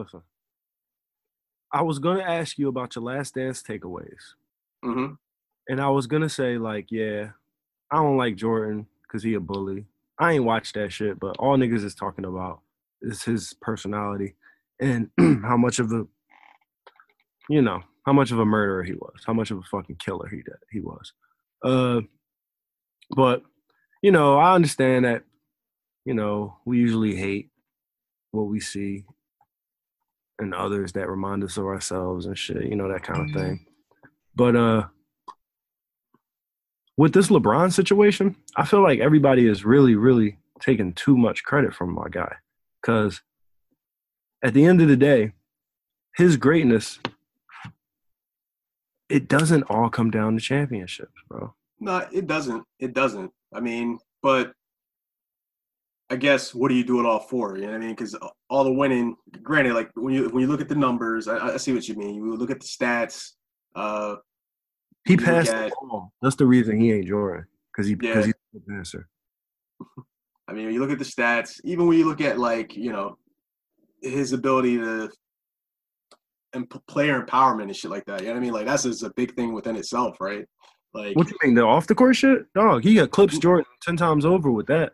Well, not even just not, I'm just talking about even within the league. You know what I mean? Like him pretty much being in Cleveland and being like, all right, you know what? I'm gonna shift the power to this team. You know what I mean? Oh, absolutely. And then him coming back to Cleveland saying like, okay, Dan Gilbert, I may not have as much money as you have, but I have all this influence and cachet, and I pretty much am the league right now. So, you know, when I come to Cleveland, it ain't about just, you know, having me come out there and play and just filling seats. Nah, dog, I'm playing for my legacy. I'm here to win. So you're going to help me win, you know? So coming back to Cleveland and taking over and pretty much building a contending team every season. Like Jalen said. Like, they took that shit seriously, you know what I mean? Like, and that's the crazy thing. LeBron was like that same 5 for 10. Like, that one meant everything. To be able to do that with nobody and nothing, even though you got Kyrie scoring 40 in the fucking playoffs. But, yeah, to do that all by yourself, though, yeah, that's crazy. Like, you know, him bringing that energy and that pressure to fucking Cleveland. I don't think he would have got that just by being there and playing, like – he would have had the league's eye on him the whole time. Obviously, he had the league's eye, but I think in him moving, you know, the media definitely making something out of that because, you know, I felt like even if he went to New York, you know what I mean? Like, whatever team that he went to at that time, mm-hmm. There was definitely going to be pressure by the league to say, like, yo, you motherfuckers need to be in the finals, deep runs in the playoffs every single season. You know what I mean? So yeah, but also he did on top of that. He also put, like, immense pressure on himself by saying, all right, I'm going to go to Cleveland. Because to say I'm going to go to Cleveland is like to say, yo, I'm going to make this shit happen. Yeah. Wow. And the thing is, and the deals that he was signing, too, he was doing one-on-one deals. So he was doing, like, a 1 year plus a player option. So pretty much signaling to the team that, yo, I'm going to leave after this season. You know what I mean? Like, you know, if we don't win this season, I'm using my player option and opting out and leaving. You know what I mean? So it can pretty much year to year and making that bet on himself, not only just betting saying I'm going to get this shit done, but betting on his health. Like, yo, this nigga could get hurt and not get paid, you know what I mean? Not get paid the following season or any seasons after that just because, you know, he's getting older and shit. So. But he a horse. I mean, his greatness is different, though. I feel like his greatness is completely different. Like, when it come down to, like, just an individual motherfucking slasher, yeah, nobody better than Jordan. Like, completely. Playmaker, scorer. Nobody better than Jordan. Absolutely. But it's more aspects to basketball, man. Yeah, definitely. Especially 5-on-5 basketball. Yeah, that too. Which I can say I probably never played. I don't think I probably ever played 5-on-5. Actually, I have. But I never did it, like, as a man, as an adult and shit. You ever run a full? Not with five. Yeah. Oh, man, it was running full like a few months back, man. Oh, my Lord. See, that's the only thing. I can run a full, but I got to commit to one or two things, man. So I can't – I ain't going to be out here trying to do everything on the fucking court. Niggas too old for that shit, man. Well, no, niggas is too out of shape for that shit. Let's just say that. No, the thing is, when you got five people, you can play like a team or you cannot. Yeah. And – typically, like, when it's a pickup game, it's more not than anything else. So, but usually when it comes to the pickup game, since typically when I'm playing pickup, I usually get down on defense and pretty much just like driving and passing. You know what I mean? That's really what it is. You know what I mean? So, like on defense, that translates to any game. So if you're the nigga that's gonna really like that's gonna steal the ball every time a nigga think he's coming in, then all right, you know. That's going to be a big help to the team because I'm keeping the other team from scoring and shit like that. So yeah, plus you on offense. You bring energy. The niggas who play defense, they make everybody else try harder. Because once they start playing defense, it's like, oh, damn, I can't just stroll up in the lane. All right, well, you can't just stroll up in the lane, nigga. Like, you know what I mean? So you got that. But then on offense, like, man, I don't practice enough on offense. So I'm usually just trying to figure out who's the best nigga on the team in terms of scoring. And just giving that shit to him every time. Like, all right, bro. Who's the tallest nigga? Who's the best nigga? All right, cool. You getting that shit every time, dog. I don't give a damn. So like I said, last time I played team ball, matter of fact, I did run a full, but you know what's fucked up? I ran a full when I played at Penn. And the lacrosse coaches invited me and was like, yeah, you know, we be shooting up a little hoops and stuff at lunchtime. I mean, I give you some shorts if you need some. You want to come out? You got sneakers on right now. I'm like, yeah, fuck it. I'm thinking we just going to be, like, playing around, having fun, straight up 5-on-5. These niggas was playing with the college ballers, like, for real. They put me on a girl. She was busting my ass. Shit was embarrassing, cuz. To this day, yo. You know what's crazy? She came in my bar one time when I was bartending. And I bought her a drink, and that bitch act like she didn't remember who the fuck I was. And I was mad. Yo, because you bust your ass, man. You fucking you gonna bust my ass and act like you don't fucking remember who I am. I bought you. Exactly, dog. That's mama mentality, dog. Oh my god, yo. Yo. Fuck her, man. Whoever she is, I ain't even gonna shout her out. Fuck her. Damn. That trashy. You're not even memorable enough for me to even fucking remember who you are. Oh, yo, man. I mean, not to mention the fact we worked in the same office for like a year and a half, but whatever. You trash me, though. She definitely ain't remember who you are. Like, damn, dog. We've been working together for a year. You know what I mean? We've been, like, making eye contact and not speaking to each other and shit like that. And then I play ball, and then I trash you? Nah, dog. We ain't never being friends.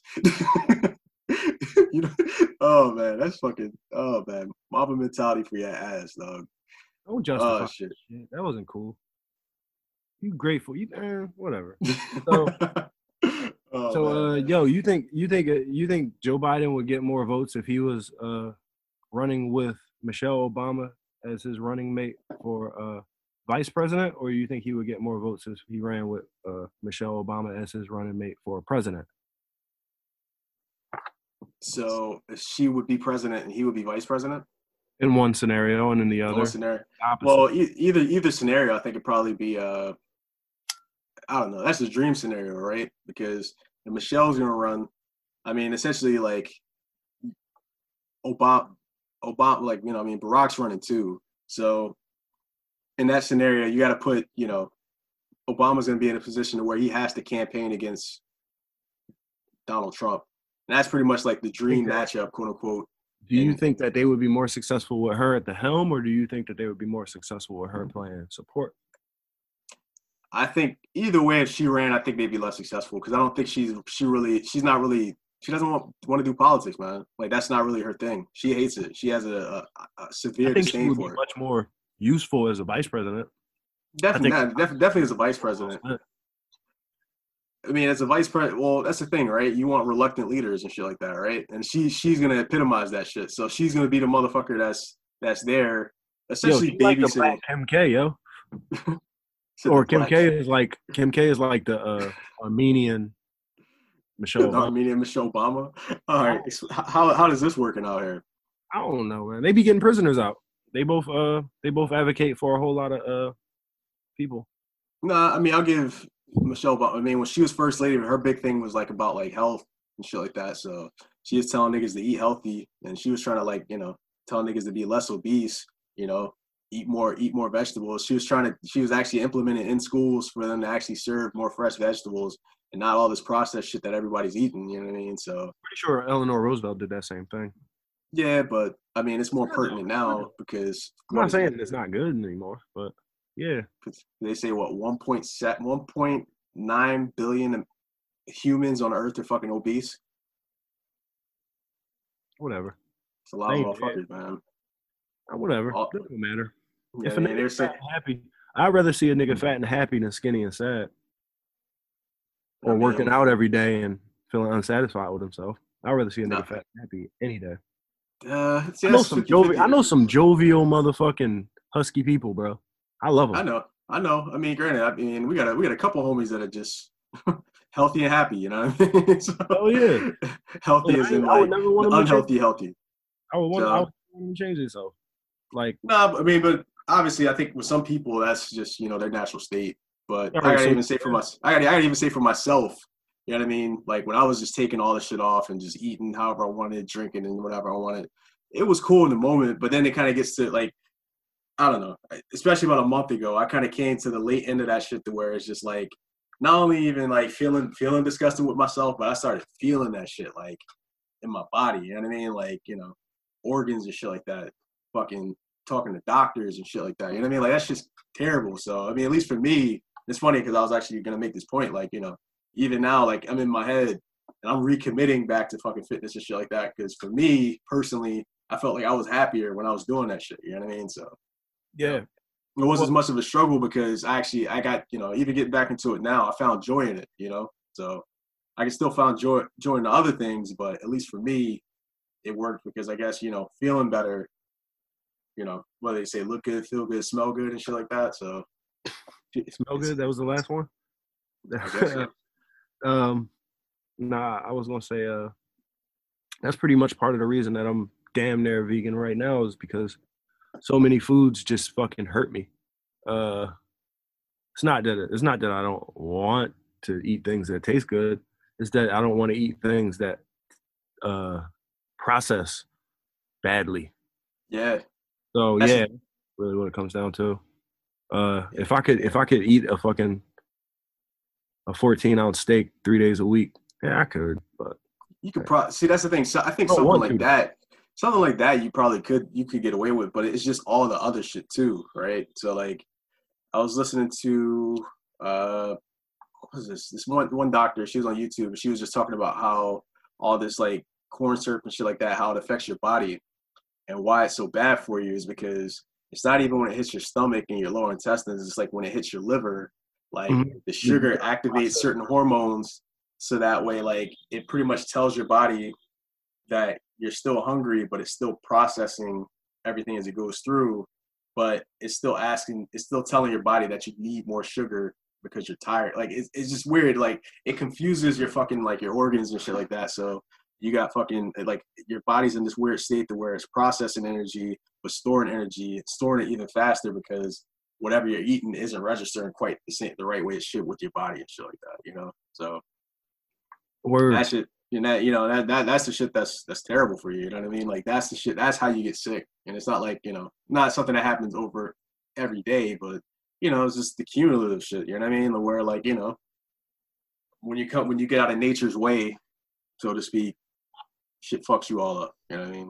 So I can see that. You know what I mean? And I honestly support your decision to actually go fucking vegetarian, because I know even with me, when I did that shit for a time, I actually felt better. I felt like I actually took my time eating my food. I could actually taste my food. So that's a big thing. I also am not just eating just to eat.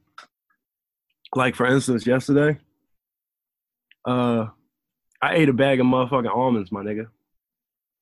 All day long. I was snacking all day long on a fucking bag of almonds. All day long. So pretty much all day I had that bag of almonds. I think I might have had a cup of yogurt. And I think I might have had a lot of water. That was pretty much it. All right, eating healthy. Yeah, I changed my mind, man. Michelle Obama would definitely help Joe Biden fucking win. Yeah, man. That's sensible decisions. Sensible decisions, even about what you eat, kind of go a long way. So, hell yeah. Her bringing that sensibility and healthiness to like a nigga that's like who like self-proclaims to eat McDonald's every day. You know what I mean? Only eats McDonald's, only eats fast food, only eats Popeyes. See, you talking about? I'm trying to get Joe Biden? Donald Trump. Oh, Donald Trump. He only eats fast food. He only eats McDonald's and Popeyes. He only said Popeyes because he's trying to get more of the black vote. That's some G shit. G shit, bro. Nigga said, I only eat poison, nigga. What? Holla at your boy. NBA and exploratory talks. Restarting season in late July. What day is it? All right. I can live with that. I could go for late July. All right. Man, I just want to see some ball, man. I want to see these niggas fat and fucking unhealthy getting injured because they out of conditioning. Yo, man, I can't wait to see some ball. Nah, honestly, I think a lot of these niggas try to keep it in shape. Because I don't know. No, especially I watched a lot of these niggas failing at keeping in shape. Really? Like, hell yeah, nigga. They got videos on YouTube like all the NBA joints. It's like a series of what NBA stars have been doing since. Yeah. Type of NBA. I guess I've only been watching certain dudes. Like I watched LeBron. He still has his trainer at the crib, so he's still doing his thing. But he's a fitness nut. He got a complex.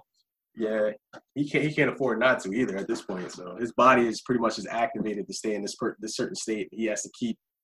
It's weird. I remember listening to him and his trainer on a podcast, and they were actually just talking about what they do to keep his body in tip top shape. And this nigga's on nigga has damn near a bionic body and shit like that. So, what do you say? You spent like $1.5 million a year on his body. That's always worth the investment. So, hell yeah. Look what got him. That nigga signed a $90 million. That nigga signed a $90 million deal with Nike as a rookie. And his current deal is so big it's undisclosed. They said it could be upwards of $1 billion. LeBron is LeBron, yo. Yeah. That man is like, he gets so much money, he shouldn't even be in public no more. But it's just we love him, you know? He just loved. Like, that's the thing. I don't think he actually goes in public like that, though. I mean, he can't go in public. Yeah. But I'm talking about a basketball game. That's public enough. Yeah. You're in front of like 50,000, how many? 14,000 spectators. 14 to 20,000. Yeah. Yo, that's crazy about how venue sizes are like. Like you got your 300. Mm-hmm. You got your 4,000. Then you got your fucking 5, 10,000. Yeah, 8. Yeah, your 5 to 8-ish. Then you got your 14 half empty. and then you got your fucking stadiums. You know what I mean? Super stadiums and shit like that. Hold about 60. And then you have like the outdoor joints that they do with, like for concerts and shit. They could probably even hold 100. Yeah, festival type of joints and shit. So you got arenas and then festivals. Well, I don't got none of those, but. Hey, baby, we got a podcast, nigga. Yeah. So I wanted to disrespect some shit right now. Okay. I disrespect people who burn sage. That shit demonic. Really? Yeah, man. What's demonic about it? Come on, man. Don't make me fucking. I know. All right. Don't make me have. All right. I'll get to the point. Though. You burn sage, my nigga. Listen. Huh? You want to sit here and be like, "Look, bitch, I burn sage. What's your problem?" All right, we could go. I wasn't even gonna say that. I mean, granted, I was a respected point. All right, no. So what it is to me is, like, you changing the atmosphere in such a way, right? But so if I'm around somebody and they don't like smoke, then I don't be around them like that, or I move to another place where they don't like, or you know what I'm saying? Like, mm-hmm. I've communicated with you through windows. You know what I'm saying? For certain, yeah. Like, so if somebody's just burning sage and shit, which I fucking hate, I feel like they just trying to like impose their shit on you and they don't even get high from it, man. Like if they at least got high from it, it's like, all right, you go ahead, smoke your crack over in the corner. All right. You know, and it smells like crack a little bit too. Yeah, man. I don't know. Like, why do people burn sage, bro? Well, I'll tell you why I do it. Like, you know, a lot of people say, you know, like, well, you know, people say, yeah, it wards off evil spirits, clears out energy or whatever, anything like that. I mean, if it does that for you, great. For me personally, I mean, scientifically proven that when you burn sage, it attaches the fucking, like, you know, free radicals and all the shit in the air. So that whole thing about it clearing the air is great. So like, it's essentially like, you know, in my basement, right? I smoke in my basement. I don't want my basement smelling like smoke, so I burn sage. You know, it's like pretty much for me, it's like lighting a match when I take a shit. You know what I mean? Like, yeah. It literally just puts particles in the air and then grabs all the shit and then pulls it down, so it's not. Yeah. Like, so for that's for me. And, you know what I mean? I guess the whole holistic version of it. I mean, for me, it'd be the same if I sprayed some air freshener or some shit like that. You know, it's just with that, it's more quote unquote natural and shit like that, you know, less processed chemicals I'm just shooting in there and shit like that, you know. So, but that's for me. I mean, for those that, I don't know. I mean, that's marketing in itself too, right? You know, you see chicks saying that, like, man, I hate inviting those dudes over that I gotta burn sage for after they leave and shit like that. That's a whole discussion for another day. How you should be living your life, but I'm not gonna even go to that. You know what I mean? But I don't know. I mean, in terms of the whole spiritual aspect of it, I mean, to each their own, you know what I mean? Which is why I can respect the point that you make about that. But, you know, I'm pretty sure to be, I don't know. Motherfuckers don't like getting oil put on their forehead. You know what I mean? Don't like getting holy water fucking thrown on them and shit like that, you know? Who gets holy water thrown on them? I don't know. Motherfuckers who go to the place to get the holy water thrown on them, most likely. You don't get holy water thrown on you just walking down the street, bro. I mean, but that's the thing, though. But it's not like people walking down the street like burning sage. People usually burn sage in their own crib. I go in people's house. Yeah, that's what I'm talking about. I go in people's house. I'm going to people's house, dog. And they start burning sage and shit. And I'm sitting. And you walk in their house. Oh, so you get the. Oh, so they hit you with the they hit me with the shit. Damn, dog. So they hit you with the baton, y'all. You trying to clean me off, guys? Dog, and that's why I disrespect it, because I take it as disrespect. Okay. And I'm looking at you like, bro, you're not getting, like, if you was smoking some weed or if you was smoking a cigarette and blowing that shit in my face, I wouldn't have no problem, bro. But you are burning sage and, like, you too close. I don't know, man. I just... All right, so, okay, I dig that. So, actually smudging somebody, like, you walk into somebody's crib, nigga, burn some sage, do a couple circles around you and shit. Like, yeah, I would probably take exception with that. No, first off. But it depends. Circles around me, nigga. Ain't nobody doing no shit now. I ain't no rituals, bro. Fuck that. I ain't nobody voodoo doll, bro. Shit. Yeah, this might shit be. I don't know, man. You can be careful, man. Man. Nah, they could probably make a clone. I'm just saying, man. Yeah, man, you don't rock a do-rag every time you go to a chick crib, man. What does that mean? I don't know if your shit falling out. You know what I mean? They got strands in your hair and shit like that, man. You know what I mean? Okay. I do rock do-rags when I go to chicks' cribs, though. Like, no, for real. It's like a thing, because I know I'm going to get messy, and I know I got fucking, you know.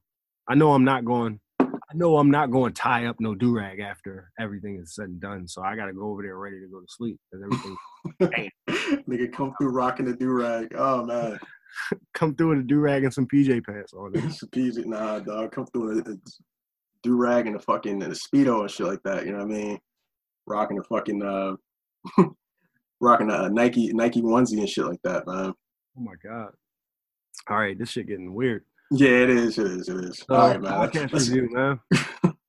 So I just wanted to. I heard about this joint, and I'm gonna be honest, I ain't listened to this shit, but it sounds like a really good idea, and I do want to. But right now, I'm currently very entertained with my current lineup podcast. But when I get a chance, man, I'm gonna put this joint in the lineup. So basically, it's the Fierce podcast. This chick, Joe Piazza, is basically like telling stories about historical females who blazed mad trails and shit. And she's going to tell about them, and then she's going to tell about their contemporary counterpart, which is basically chicks doing the same thing or blazing trails in the same way today. And I think that that's mad powerful to do something like that. I would have did it. I don't know that many girls though. That's pretty cool though. So what does she like have them come on and they kind of just talk about like what they're doing and you know what I mean in the different fields and shit like that? And I'm not sure if she's interviewing them or if she's just describing them, but either way she's shining light on them. And to me, like personally, I can't name five influential women. You know what I mean? And like, and I'm talking about like on a global scale. So to me, I think it would go far for me. It would help me out to be able to like I would learn a lot listening to one or two of them joints. You know what? Now that you mentioned that is actually a problem, man. I mean, granted, I think you know, it's another discussion for another day. Patriarchy, feminism, and all shit like that. It's my problem though. It's what I'm paying attention to though. Like yeah, you know, but I think you know, like you know, how, like certain times you know, like when you think about like you know the big thought leaders of the you know, the more influential people, I guess, even in the past, like, 30 years, right? You think of, like, a Steve Jobs or, like, a fucking, I don't know. Like, yeah, like, think about, like, Steve Jobs Elon Musk, Mark Zuckerberg. You know, these motherfuckers, right? You know what I mean? Like, there's definitely women doing the same things in that space, even on that level. It's just that we be like... Nobody talks about it, you know what I mean? We be like, oh, this bitch. No, you know what I mean? No. Like, all right, I'm gonna be dead ass real 100% fucking serious, right? When a nigga like Benjamin Netanyahu makes a fucking decision, niggas be like, ooh, Benjamin Netanyahu, nigga got balls. When that woman that is running Sweden right now made that fucking decision, don't nobody know her name. Yeah. We still looking at him like, man, they all right over there? It's probably going to hit hard. You know what I mean? Oh, yeah. But, well, I think a lot of people will more publicly disrespect a woman more so than a man. So, for instance, like, look at how they're treating the fucking governor of Michigan right now, right? Like, so you're saying bitches need to drop more bombs? No, I mean, that's the thing. If a bitch drops bombs, you know what I mean? Like, she's she a bitch twice dropping bombs. Yeah, dropping bombs while as a guy, you know what I mean? If you're just an asshole making a decision, like, you kind of have license to do that. Motherfuckers even applaud that shit. Like, yeah, like, look at Donald Trump, right? Go out, just talk shit, cuss motherfuckers out, acts like an asshole, you know. But motherfuckers will defend that because, like, hey, man, he's doing what he needs to do. He's doing his job. And if a woman does that, she's such a bitch. She's just, you know what I mean? Like, you know. So, I mean, well, it's funny because it could but that's the funny thing. Double standard, but I do think it's really much. Sorry, I do think it is toxic though that we don't know that I don't even know if it's a prime minister over there or if they got an emperor in Sweden. Like, I don't know her name, bro, and I think that that's a crime. Because honestly, I can't say one thing that Benjamin Netanyahu has done for nobody and made nobody think differently as far as I'm concerned. Like, that woman, she definitely got me thinking, oh, shit, instead of quarantining, like, the people from each other, they quarantined their whole country from every other country. Oh, shit, this bitch smart. Bro, come on. Yeah. I mean, but the only woman I see like in public life that actually gets like any like real respect or love is fucking I gotta say Angela Merkel actually. I don't even know who that is, my nigga. So she's the head of Germany. So and she was cute, isn't she? I heard her name. I mean, hey man, listen. To each his own. It's one of those types. Each his own. Not definitely not my type. But I'm pretty sure she's married. You know what I mean? Well, I don't know if she's married or not. So whoever's fucking with her, they fuck with her. So. Oh yeah, she definitely cute. Nah, I've been listening to her talk shit for a long time. I really like the shit she be talking about, bro. But her approach to what she's doing in Germany and with Germany and shit like that, I think that's just kind of cool. So. You know, Germany's not allowed to have an army. They're not allowed to have an army. Yeah, since World War II, they actually were disarmed. They're fucking completely disarmed. I think the same shit happened in Japan, too, so. In a separate way, though. But, yeah, pretty much the same shit happened in Japan, but in a quite separate way because Japan, they pretty much are a technology leader, so niggas kind of continue to use them for a lot of stuff, and because of that, they have alliances. So, yeah, I don't know if the Japanese have an army right now. That's a good question. I know they have a bit, but I think one of our agreements with that was that essentially they can't have they can have a small force, obviously not enough to really do anything, but I think we have a contract with them. Fighting all the other Asians and shit like every year? I mean, they had a thing where it was going on in China and some shit that was going on like in Mongolia and China and shit like that, but they pulled out of that shit because it just started to evolve. Nah, they don't really get into that. I mean, I think it's naval shit. With like China, like in the South Asia Sea or some shit like that. There's a bunch of shit going on there, and it's always like who's gonna have more access to the sea and shit. Because I guess 20-30 years from now, that's gonna be like a major port when shit gets popping. So, I mean, even we're trying to get some ships in there because we're trying to see if we can kind of control trade and control around China over there. But Japan, I mean, I think at this point now they're cool being a post-war society, you know what I mean? Like, they don't even have any time for that because the only reason why they would be going to war to begin with is because they don't really have enough land. Like, you know what I mean? Like, Japan's small as shit, so they can't really expand anywhere else for real. And, that expansion shit ain't happening with all their neighbors and shit like that. So they just pretty much content with just saying, fuck it, we're going to be the Asian America. And then once we got too many people here, we're going to move to America. They better pour some sand in the water like Dubai. Shit.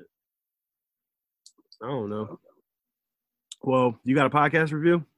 Yeah, actually. Quick and simple, easy. I think I shouted these guys out before. Well, this guy, Woj Pod. You know what I mean? So they had a pretty good interview with Tom Thibodeau. So his name has been popping up this past few weeks, and obviously he's like looking at different coaching jobs. So. Very vague in terms of like what his decision is going to be, but he kind of gave people an eye into his decision. So like Woj, Woj always gets pretty good interviews, and he gets a little more out of people. Granted, it's not like He would have won 5 rings if D Rose ain't get injured. He would have won 5 rings. Yeah. I give him 2. Come on, bro. You hate it. I give him 2 because they definitely would have beat the Heat one of those seasons.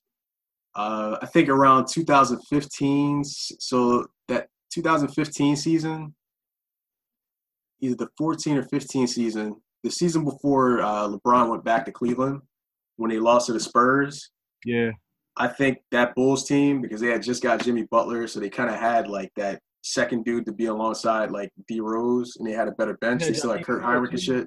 And they have that Joakim Noah. Joakim Noah, yeah. Well, Joakim Noah and like D Rose, those two are like kind of, you know, those, you know, just energy, you know what I mean? So they fed off each other pretty well.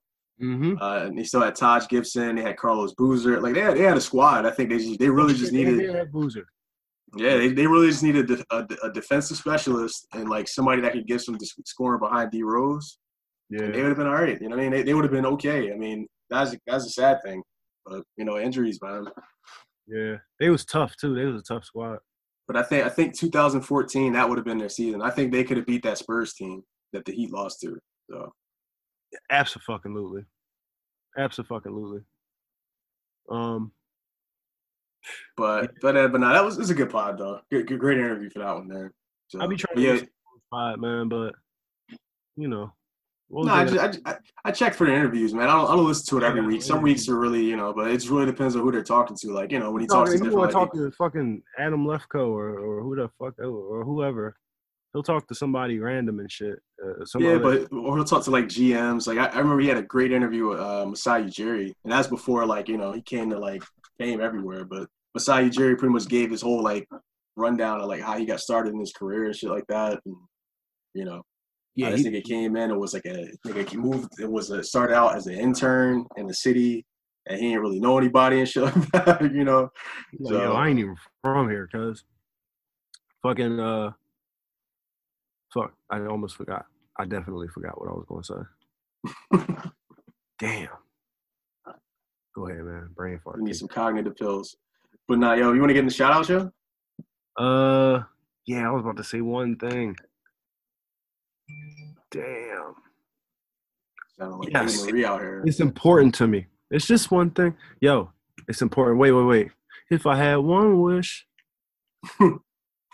No. So this was important to me. And that's the reason I actually took my time to think about it, because I want to ask you about it, because I had no idea until like a day or two ago. So this controversy that Robert Morey went through, what's that nigga's name? Sorry, I've been up all night. What the fuck is that nigga name? Owner of the Mavericks. Now I'm blanking. Mark Cuban? Yeah, Mark Cuban. I'm talking about Robert Morey. I'm about to say Daryl Morey. Like, I'm going Daryl all Morey. Yeah, but, yes, Mark Cuban, which is an easier name to remember than Daryl Morey, honestly, any other day of the week. But you going to cut most of this shit. Please do. We'll keep it all. We'll have fun with it. All right. So, yeah. So, did you hear about that controversy with him like a year or two ago as far as there being like rampant sexual harassment and abuse going on? And his organization and stuff like that? The last like 20 years. And like the dude on it was the CEO ball, and he ended up like not only not firing ball, but he ended up rehiring him after the ball went through the charges or whatever, and also he never talked to ball about mad charges and mad shit that people was and allegations that people was bringing up against him. Mm-hmm. And he was saying like, "No, I left it up to him to run that shit." But at the same time, a lot of people were saying like, "No, he was mad hands on. This nigga was here almost every day." And then there was another guy who was the beat reporter for them for a couple years, and that dude had ended up beating the shit out of some girl. And then he like made it go away. Like he ended up bailing the guy out and everything. And then the boy ended up beating the shit out of some other girl. And then he did pretty much the same thing. But then somebody brought it up and somebody made it a big thing nationally. So he had to acknowledge it and then fireball. But like, did you hear about that? You didn't hear about that? Yeah, I heard about it. But the thing is, I mean, you heard about what was going on and everything like that. This is all fucking up, like fucking over women right now for like 20 years straight. And that hurts me. Yeah. I think that he could be that guy. Because I kind of liked him for a second. Well, and the only thing is his involvement with it and everything like that, because his responsibility in it. Yeah, you mean? So he apparently, it's weird because it definitely did go under the radar, in terms of how he dealt with it. I mean, I think in the end he ended up firing a bunch of people and shit like that, and getting fined or some shit like that. But he gave up $2 million, which is 4 times the league maximum for a fine. He gave that away for a charity, actually. Yeah, so it was something like that, but I think he managed himself But wait, though. Somebody did some math and figured out that him being the billionaire that he is, the $2 million that he gave up would be like a person who made 300 or a person who's worth 387,000 giving up 1,000. Yeah, so I mean, for him, that's nothing. You know? Right. Because he's worth like $6 billion or some shit, or $7 billion. Yeah. But the only thing is with his organization, I guess with him, it's not like he's really culpable because he wasn't actually doing the things, but he hired the people that did it. He's so, I mean, because the people who were doing it, it was brought to his attention that they were doing it. Yeah. So I think, but that's the thing. What, but when did it, like, as it happened, or was it kind of a thing when he found, like, I think that's the big thing. Like, well, when he found out about it, like, well, there was two cases. There was the one case where it was, he, like, the dude messed up and he supported dude 100%. And then the dude messed up again and he supported dude 100%. But then everybody else was like, what's wrong with dude? And he was like, all right, I got back off dude. That was the second John. And then the first John was, boy got away with what boy got away with for 20 years. And people were saying it was a thing known throughout the whole city. Like, if you get a job as a woman, if you get a job there, so, you know, this is what you should expect. Like, it was a culture. It was a culture. So for me, that can't go unnoticed by an owner, especially such a hands-on and knowledgeable. Yeah. Like, that dude is actually kind of a savant. Like, he ain't stupid, bro. Yeah. That's the thing. I mean, in that case, I mean, well, I guess he finessed it, though. That's the thing, because, I mean, because in most other cases, they would make him sell his team, right? They would pretty much say, like, yo, you can't own the team no more, though. You got to sell that shit.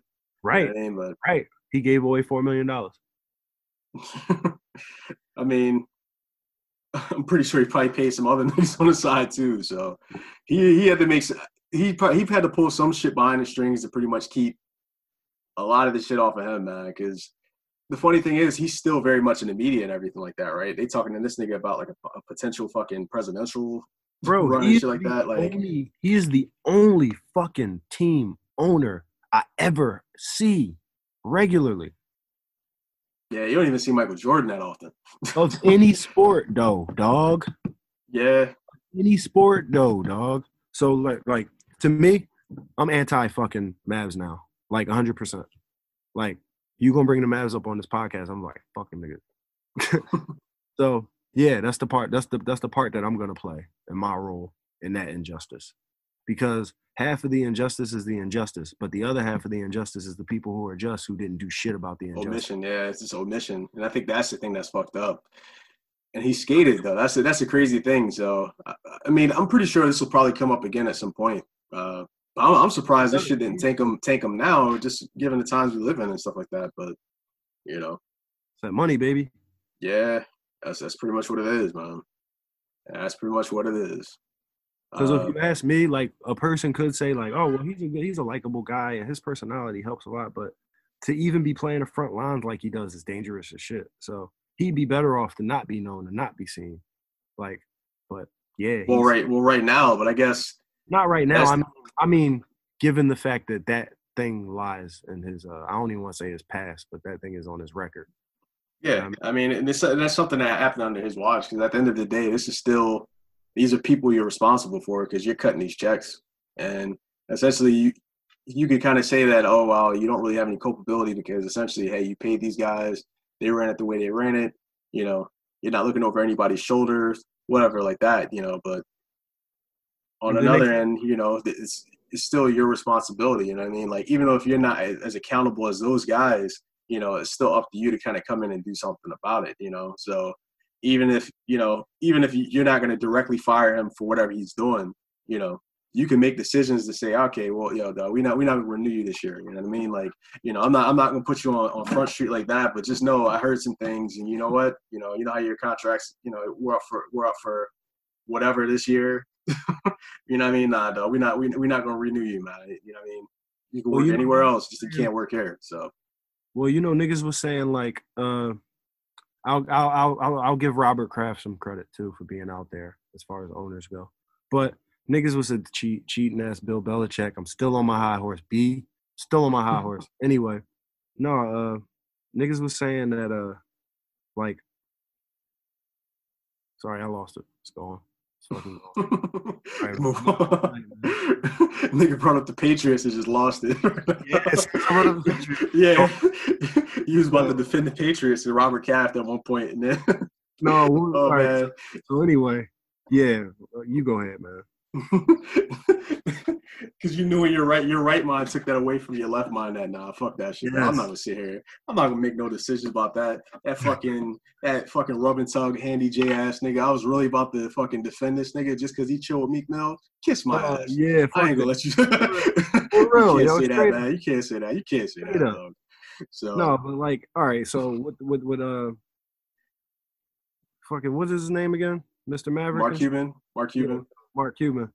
Yeah, so the thing is, like, it's probably not going to come up, or it may, you know, it may just go ahead and go under the radar.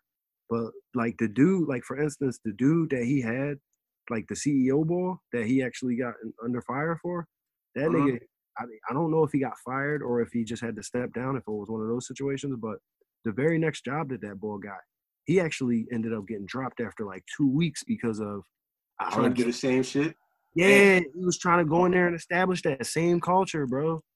Like, so to me, you can't not notice that. Like, if a nigga is that, like, because it takes a certain type of charisma and, like, leadership and, like, confidence and all of that shit to be able to establish such a thing, to establish such a reign over time.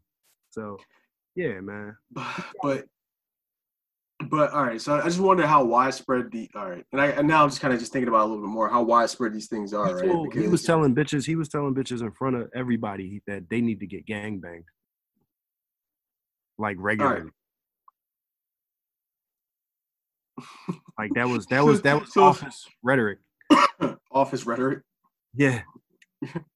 So that's the thing, but for all these years, you know, leading up to how people talked about the Dallas Mavericks, though, they would always say how great of organization it is, how you know, first class it is, how great they treated the players and shit like that. What people? Not just players, man. It's players, people in the league. They just say that. So the women who made these allegations, they said that none of this had anything to do with any players. Like, it was all front office shit. Mm-hmm. So that's the thing. So that's the thing. So players are all different guys. Like, that's not a question. My bad. What did you say? Yeah, so that's the thing. So it's because, I don't know, I guess the only way I could – and I can't really give him any cover with this anyway, but I guess the way he probably sees it is like, all right, what's the final product looking like, right? All right, so is the stadium up to snuff? Are players being taken care of? Because at least as far as I've known from Mark Cuban, I forgot who made this interview, but they were saying that he was kind of starting the whole thing of just taking care of players on both teams. Like, you know, like some teams, like, you know, before the game starts, they let you practice and shit like that. But, you know, Dallas, they had a big thing of, like, they would have, like, a whole big ass dinner spread and shit like that for players on both teams. You know what I mean? Like, motherfuckers' families could come in, you know what I mean? So to me, that's the same thing as, like, Eazy-E calling the White House when he got a record out. That is marketing. That is branding. He realizes that he has decided, not even he realizes, he has consciously decided to make himself the fucking mascot of his team. Yeah. So with that branding that he's doing, that's what he's doing to stand aside. That's what he's doing to stand apart, rather. Like, that's an organization that good players want to play for because of that nigga. Or at least he's trying to turn it into that. Or keep it that way. Yeah, but I guess, then, like, you know, the failure is, like, to me, that's what fucked me up. Like, if a nigga told me that about the Pistons, I would have been like, damn, I could see that. But, you know what I mean? The Mavs, though, like, they always, like, I don't know, their image has always been pretty good to me. Yeah, pretty clean. I mean, you know, they had fucking P. Diddy making the jerseys one year and shit like that. Like, I don't know, they've always just seemed to be with it and be, like, you know, cutting edge in terms of just, you know, players, people, everything. You know what I mean? Like, it just worked out well, but yo, I don't know. I mean, he changed his name back to Puff, yo. You said what? Said he changed his name back to Puff. Back to Puff. Yeah, he Puff Daddy again.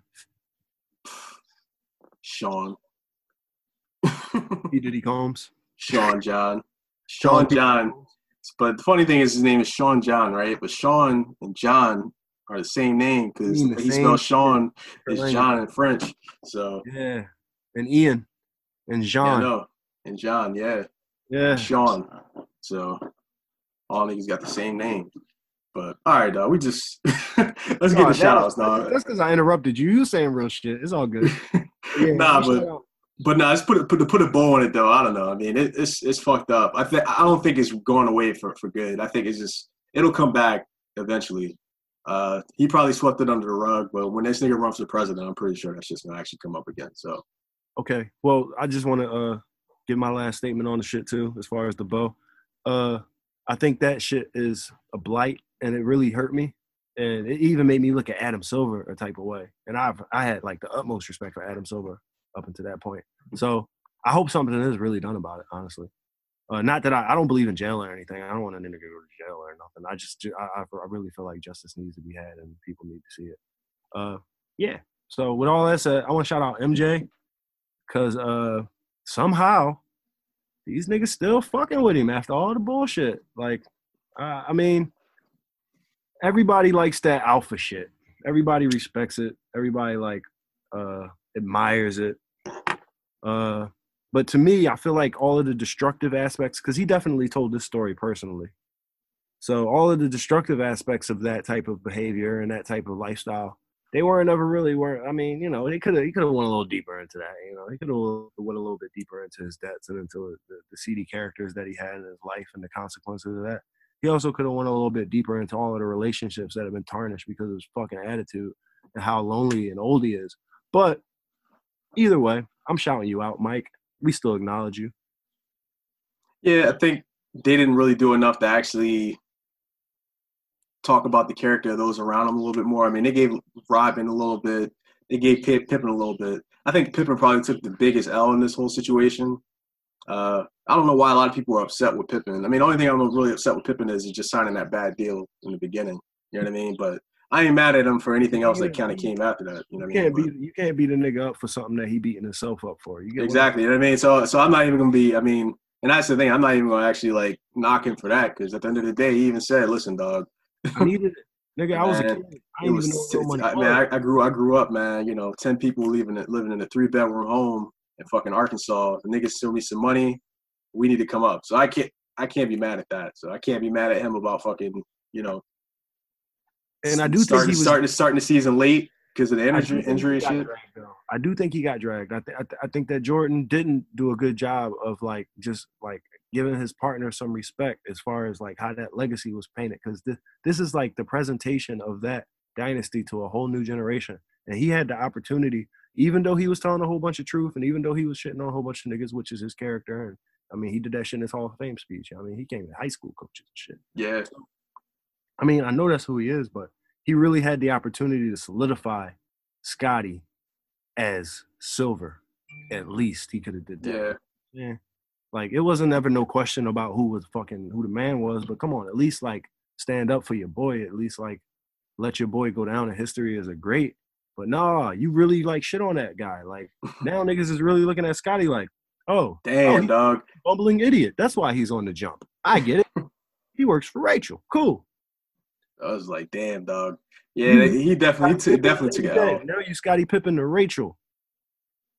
I don't know if it's like that. I mean, I always just saw it as the nigga being bored and just saying, man, I just want to come on and talk about basketball, but it's what it is. Nah, man, he from Arkansas. He ain't really even good at talking, bro. He seemed like he there because he got to be there, bro. So, that's the thing with Scotty, though. I think, that thing with the deal, and also, I guess, just the numbers that he was putting up and even his contribution to the game, period. Granted, being in that shadow is going to be a big issue in itself, but, man. But, yeah, another thing that they were talking about Jordan and Scotty, too, is that they were saying that,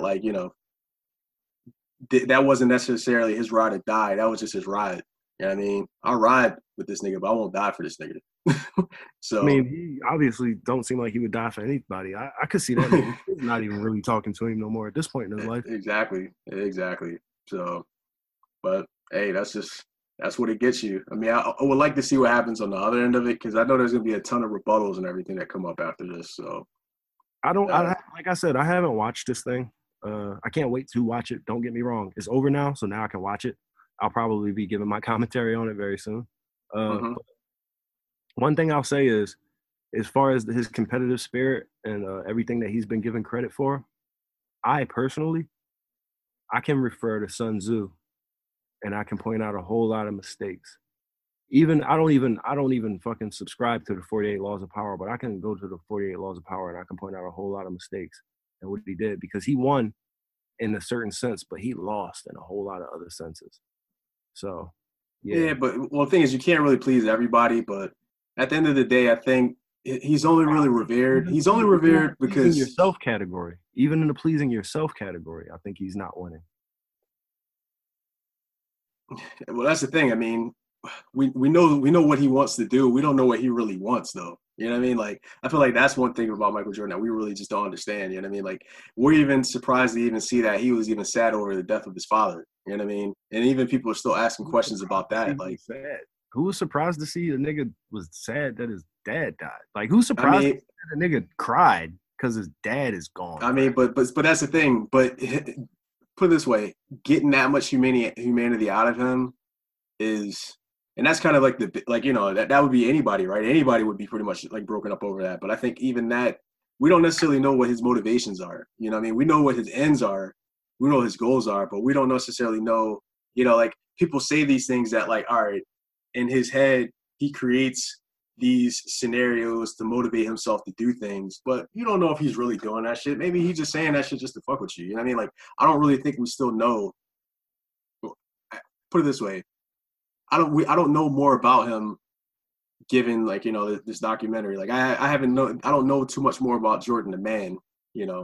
At least not Jordan the mind. Jordan the mind. You know what I mean? Like Jordan the man, the way he moved, the decisions he made, how he treated people around him. You know, that's definitely a couple things that I learned.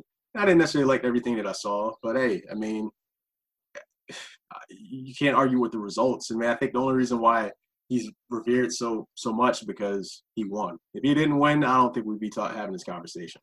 If he didn't win, he wouldn't even be able to be the person he is. Exactly. Like, clearly, it wouldn't be a documentary on him, but also his greatness wouldn't even be like that nigga would have been out of the league immediately. Well, I don't think he'd been out of the league, but I think he would have just had that.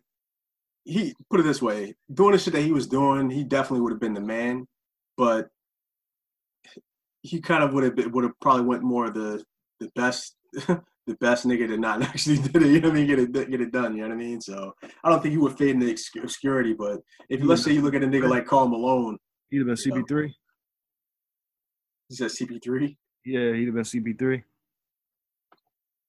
Nah, maybe. I mean, better. I mean, obviously, like, you know, just imagine being the best nigga that never won it, you know what I mean? That's what everybody calling LeBron today. So, like, I was, you know, putting in different terms, you know, you're a character in a story that's probably better than the main character, stronger than the main character, but you just ain't really get that much shine. You know? Yep. You're just another character, though. Yeah. So with that said, MJ, I think MJ and Kobe really did have a genuine connection, though.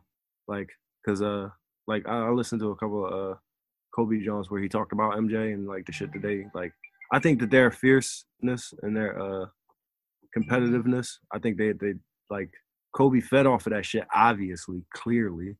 But I think that once they had a relationship, they was able to feed off of each other, and MJ was able to look at him like, this little nigga, this motherfucker. You know what I mean? Yeah. Did he mention that at all? Did he mention Kobe at all in the joint? Yeah, no, they had a thing where they were actually talking about each other. It was like the All-Star game, Kobe's first All-Star game, when him and Jordan went up against one another, and they actually had a conversation about it. So, word. So, but I guess like, you know, Jordan, I guess he kind of had an acknowledgement that Kobe was next up. He was coming, but you know, it just wasn't really the right time. It didn't really overlap quite as well. So, but let me give my shout out here. Shout out fucking Charlemagne the God, just because not only just because of how viral fucking. That interview he had with Joe Biden was oddly enough in that interview, that's probably the most coherent, even, you know, until like the last 20 seconds of it, right? That's probably the most coherent and the most poignant and direct and clear speaking I've ever seen Joe Biden be in any interview he's done during this whole fucking election cycle. So shouts out to him. Pop the Addy. It's probably. And oddly enough, that was for the Charlemagne the God interview, so that was just hilarious. I was like, "Nigga, you've been all over CNN, Democrat, bro, NBC and shit like that." I talk to these niggas, man. But this motherfucker really said at the end of the job, like, listen, dog, if you got any questions about me, and you really comparing me to Donald Trump, and you got any questions about whether or not I'm going to do better for you than Donald Trump, man, you ain't black. He said that? He said that shit, dog. He really said that? He said that shit, dog. You know, that made me hate him even more than I did already, right? Because he just equated blackness to like being a Democrat or whatever. That's crazy. That's crazy. I mean, oh, man. That's crazy. All right, man. Fuck that guy. I want to shout out all the niggas who be with them famous niggas and them rich niggas. Just because basically you the plug. Basically like a drug dealer that come with everybody. Yo, man, that seemed like a good gig, man. I don't know. So shout out to them niggas, man. Shout out to the plug ball who be with you. Well, yeah, that's the thing. Have you ever heard the stories of they got the dudes that actually kind of like are like the go-betweens between like escorts and like players and shit like that, pretty much setting the shit up for niggas after the games and shit like that. So it's hilarious. Mm-hmm. It's a big business in it. Fucking who was talking about this? Lisa Ann actually. She was actually part of this and shit like that. So it's kind of crazy. Yeah. Or liaisons. Yeah, liaisons. Yeah. Yeah. Leisure liaisons. There we go. Mm-hmm. Damn. Right. When I get money, I'll talk about that a little more. Shout out to sportsbay.org. Sportsbay.org? Sportsbay.org. Check it out. You'll love it. Shout out to them. I ain't got to say nothing else. Shouts out to California. Not why you guys are thinking I'm actually shouting them out, though. Not the women weeding the weather. But these niggas are actually thinking about getting rid of using standardized tests to kind of quantify, you know, niggas' admissions into college and shit like that. So yeah, so anyway, back to this education shit, dog. So I fucking hate assessments, the way that they work, the way that they are. It don't work. It don't matter. You don't fucking sit there and tell a nigga all year long, hey, what's this? Hey, what's that? Hey, what's this? Keep a record of the shit and then make the one day that you put the pressure on the nigga matter more than every other day. No, that's not how that shit's supposed to work. Some people just don't deal with pressure that well. We watch basketball. Bron can't shoot a free throw no more. Hey, listen, he's still great, but that nigga will fail the standardized test, and y'all would deny his greatness over that bullshit. Everybody ain't that way, man. It's not for everybody. And I did pretty well, actually, with those things. But I understand that. I did pretty well with those things, but I didn't do well in class, and I didn't do well all year. So that's the thing. I mean, but I think getting rid of that standardized test, well, I think they'll probably still have it. I mean, it's definitely good to be weighted because they're going to make it covert and they're going to find a way to assess them without announcing it the way that they've been announcing it. They might rebrand it or they might keep it cool and not say shit, but they're still going to assess these little motherfuckers. So I mean, I think this should be more like holistic analytics. So I think you should probably admit, shit. We got all the fucking stat machines and everything in the world right now. So I think there's a way to actually build models and project how people are going to, you know, just based on progressive statistics of what niggas are doing and shit like that. Like, nigga, we literally have the internet. Like, school's stupid. Figure it out. You know what I mean? Figure it out, man. Like, these old ways of doing shit, like, you know, need to go the fuck out the window. Like, you know what I mean? Like, we literally are, like, in the, you know, in the fucking best time in terms of just information and innovation and shit like that. So maybe we should be applying this to just how we actually go forward with our lives. You know, the way we did shit for 50 years probably isn't the best way to actually go about it. There's better ways to figure this shit out. So, I mean, shouts out to them for at least approaching or at least thinking about trying to do shit different, do it better, do it nice. You know what I mean? Do the impossible and then do it twice and get it right. You know what I mean? Is that Weezy? That's actually Jay. Oh, all right. All right. The best rapper retired. Okay. I told you I had this like beautiful dream of like this worldwide apprenticeship program where children, instead of having to go to school and write on paper all day, after they learn how to write on paper, you know what I'm saying? After they learn how to read and write and shit, they would get an opportunity to just like literally study directly under somebody who has mastered their craft in a position that you know, maybe they might call temporary, but definitely they would see and experience and learn based on experience. So I think that that would be personally a really good idea as an alternative for motherfuckers doing pen pushing all day and taking assessments and things like that. But right now where society is going, it's kind of crazy because niggas ain't even meeting up like that. And we kind of pushing ourselves into this virtual shit. So if you think about it, that worldwide apprenticeship program, what would it look like? Yeah, I mean, that's even more, it's even more feasible now at this point now, right? I mean, I guess outside of the hands-on. But the audience. If y'all niggas got some influence or some money, man, make that shit happen. Help me. Help me. Help me. You don't need to reach out to me. Just help. But yeah. So let me give my shout out to Hot Heat. I was listening to this album Elevators and shit from like 2003 or something, 2004. And I remembered every motherfucking word to that bitch. And I ain't listened to it since 2003 or 2004 or whatever the fucking year it came out. Might be 2006 at the latest, but still. So yeah, that's good music, baby. When you can fucking listen to that shit after 20 years and be like, oh shit. So yeah, Ha Heat, man. Shouts out to Yves Tumor. I think you put me on to him, but I actually listened to his latest album, man. Fucking Heaven to a Tortured Mind. That shit is fucking fire, bro. I will check it out. That shit is fire. Check it out. So definitely fire. I definitely enjoyed it. So listen to that shit. Another shout out. Shouts out to the niggas that make edibles. It's quite the process, actually. Haven't tried it myself. Watched the nigga do it. This nigga actually was online. He fucking actually streamed the whole process of actually doing it and shit like that. But they infuse like butter or oil? Yeah, infuse oil. But it's funny because I was watching one nigga do a live stream of it, and I was talking to another nigga that was doing it himself.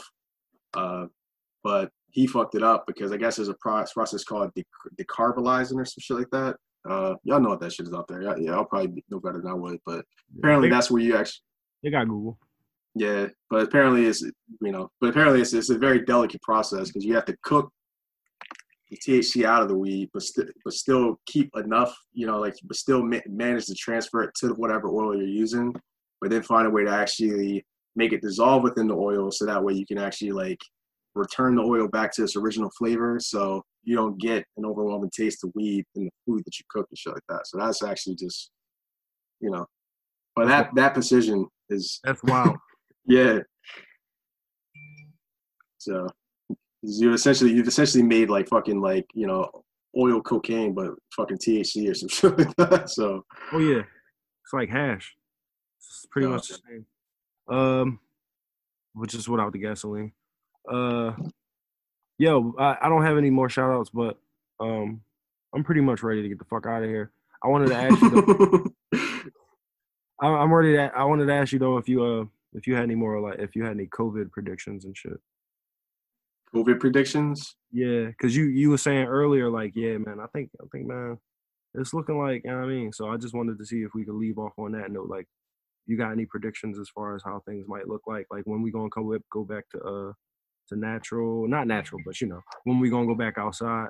When Foot Locker gonna open back up again? Shit like that. Well, all right. Put it this way: we're gonna be opened up again very soon because I think we can't have a whole we can't take a whole quarter off with the GDP and shit like that. So everything will start to open within the. No, well, it's not even that. People start getting fired. It's just the fact that we can only take so much of a hell from this shit. You know what I mean? It's period. But I think there won't be life as normal anymore, at least for some time, because, but you're going to start to see, more of an imposition of, all right, fucking contact tracing apps and shit like that. From a guy in the industry that I work in, you're going to start seeing more fucking temperature checking in buildings and shit like that. So as you walk in buildings, they are going to be taking your temperature and shit like that as you walk in. Gloves and masks and shit like that. That's just all here to stay, at least for the next year. We are going to actually see more people going to get this shit. It's going to be a lot. I hate to say it, but a lot more people may end up dying in the second wave and shit. You're going to start seeing more kids actually get it going forward. More toddlers right now, at least. So, but I think that's the thing. Once this actually starts affecting that's the thing. It's not necessarily just old. Young people, kids is one thing, but I think once it starts affecting, like, niggas in their 20s and motherfuckers, like, in their 20s and 30s, the actual, you know, young motherfuckers are actually working, I think that's in this, and it's going to be a big problem. But, nah, man, like, you know, the days of me just wanting to go down the street and go chill at the bar up the street from me and just have a drink and just go kick it, and, you know, go around, meet strangers and shake hands, and hug motherfuckers I don't know. That's not gonna be happening for some time, you know what I mean? So, damn. Hey, yo. Well, since that's the case, man, I'm probably not gonna be allowed in your house for forever and shit. Yo, no, you're my brother. We good, man. We good. We're gonna work this out. Well, I was gonna say we might as well start doing this shit on Instagram. No, I gotta get my following up, man. I gotta make it worth it. Nah, just keep making content. Yeah, that is true. I was listening to Gary Vee. He said the three things, man.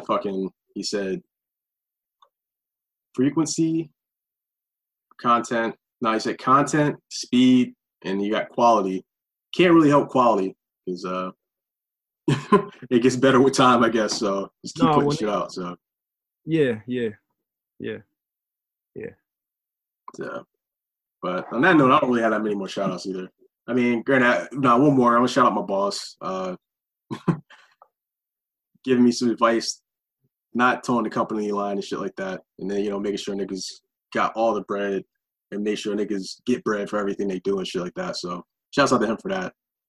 Oh, you mean like actually advocating for you like a fucking supervisor is supposed to? Yeah, oh, so. That's what's up. Yo, do your job, boss. Appreciate you. Mm-hmm. Nah, but even in that, you know what I mean? Advocating for me against the wishes. Well, that's his job. Like dead ass. Yeah, that's what the job is. But you know, I look at corporate shit. But you know, it's they wanted to go the other way around. You know what I mean? So right, no, of course, they wanted to be a tug of war. Actually, they wanted to all right, we'll let him be the buffer for all of the bullshit, and they want him to fall apart, and then they want to pick amongst you guys to make another him when he falls apart. That's pretty much how it works. But yeah, man, that's cool. I'm gonna run my company the same way. It ain't shit. Let's get out of here, though. But all right, y'all. Listen, man. Thank you once again for listening. Where were they subscribing at again? The Real Nigga Pod at Twitter.com? At Real Nigga Pod on Twitter.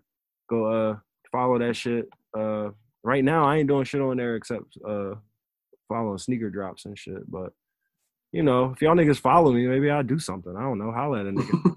But, well, yeah, just to finish it up, actually, too, like the poll we took last week about, like, you know, whether life was better or worse 50 years ago. I remember the one you did, you got 50-50. I got 70-30. So 70 saying better. So. Word. Hey, man. Markets vary. Most of the people who answer my questions be African, which is crazy because of apartheid. But, what? All right. That's another story. But all right, yo, we out of here, man. We get back to y'all soon, man. Yeah. Bye. Thanks for rocking with us, guys. If you guys still rocking from the beginning, man, you the shit.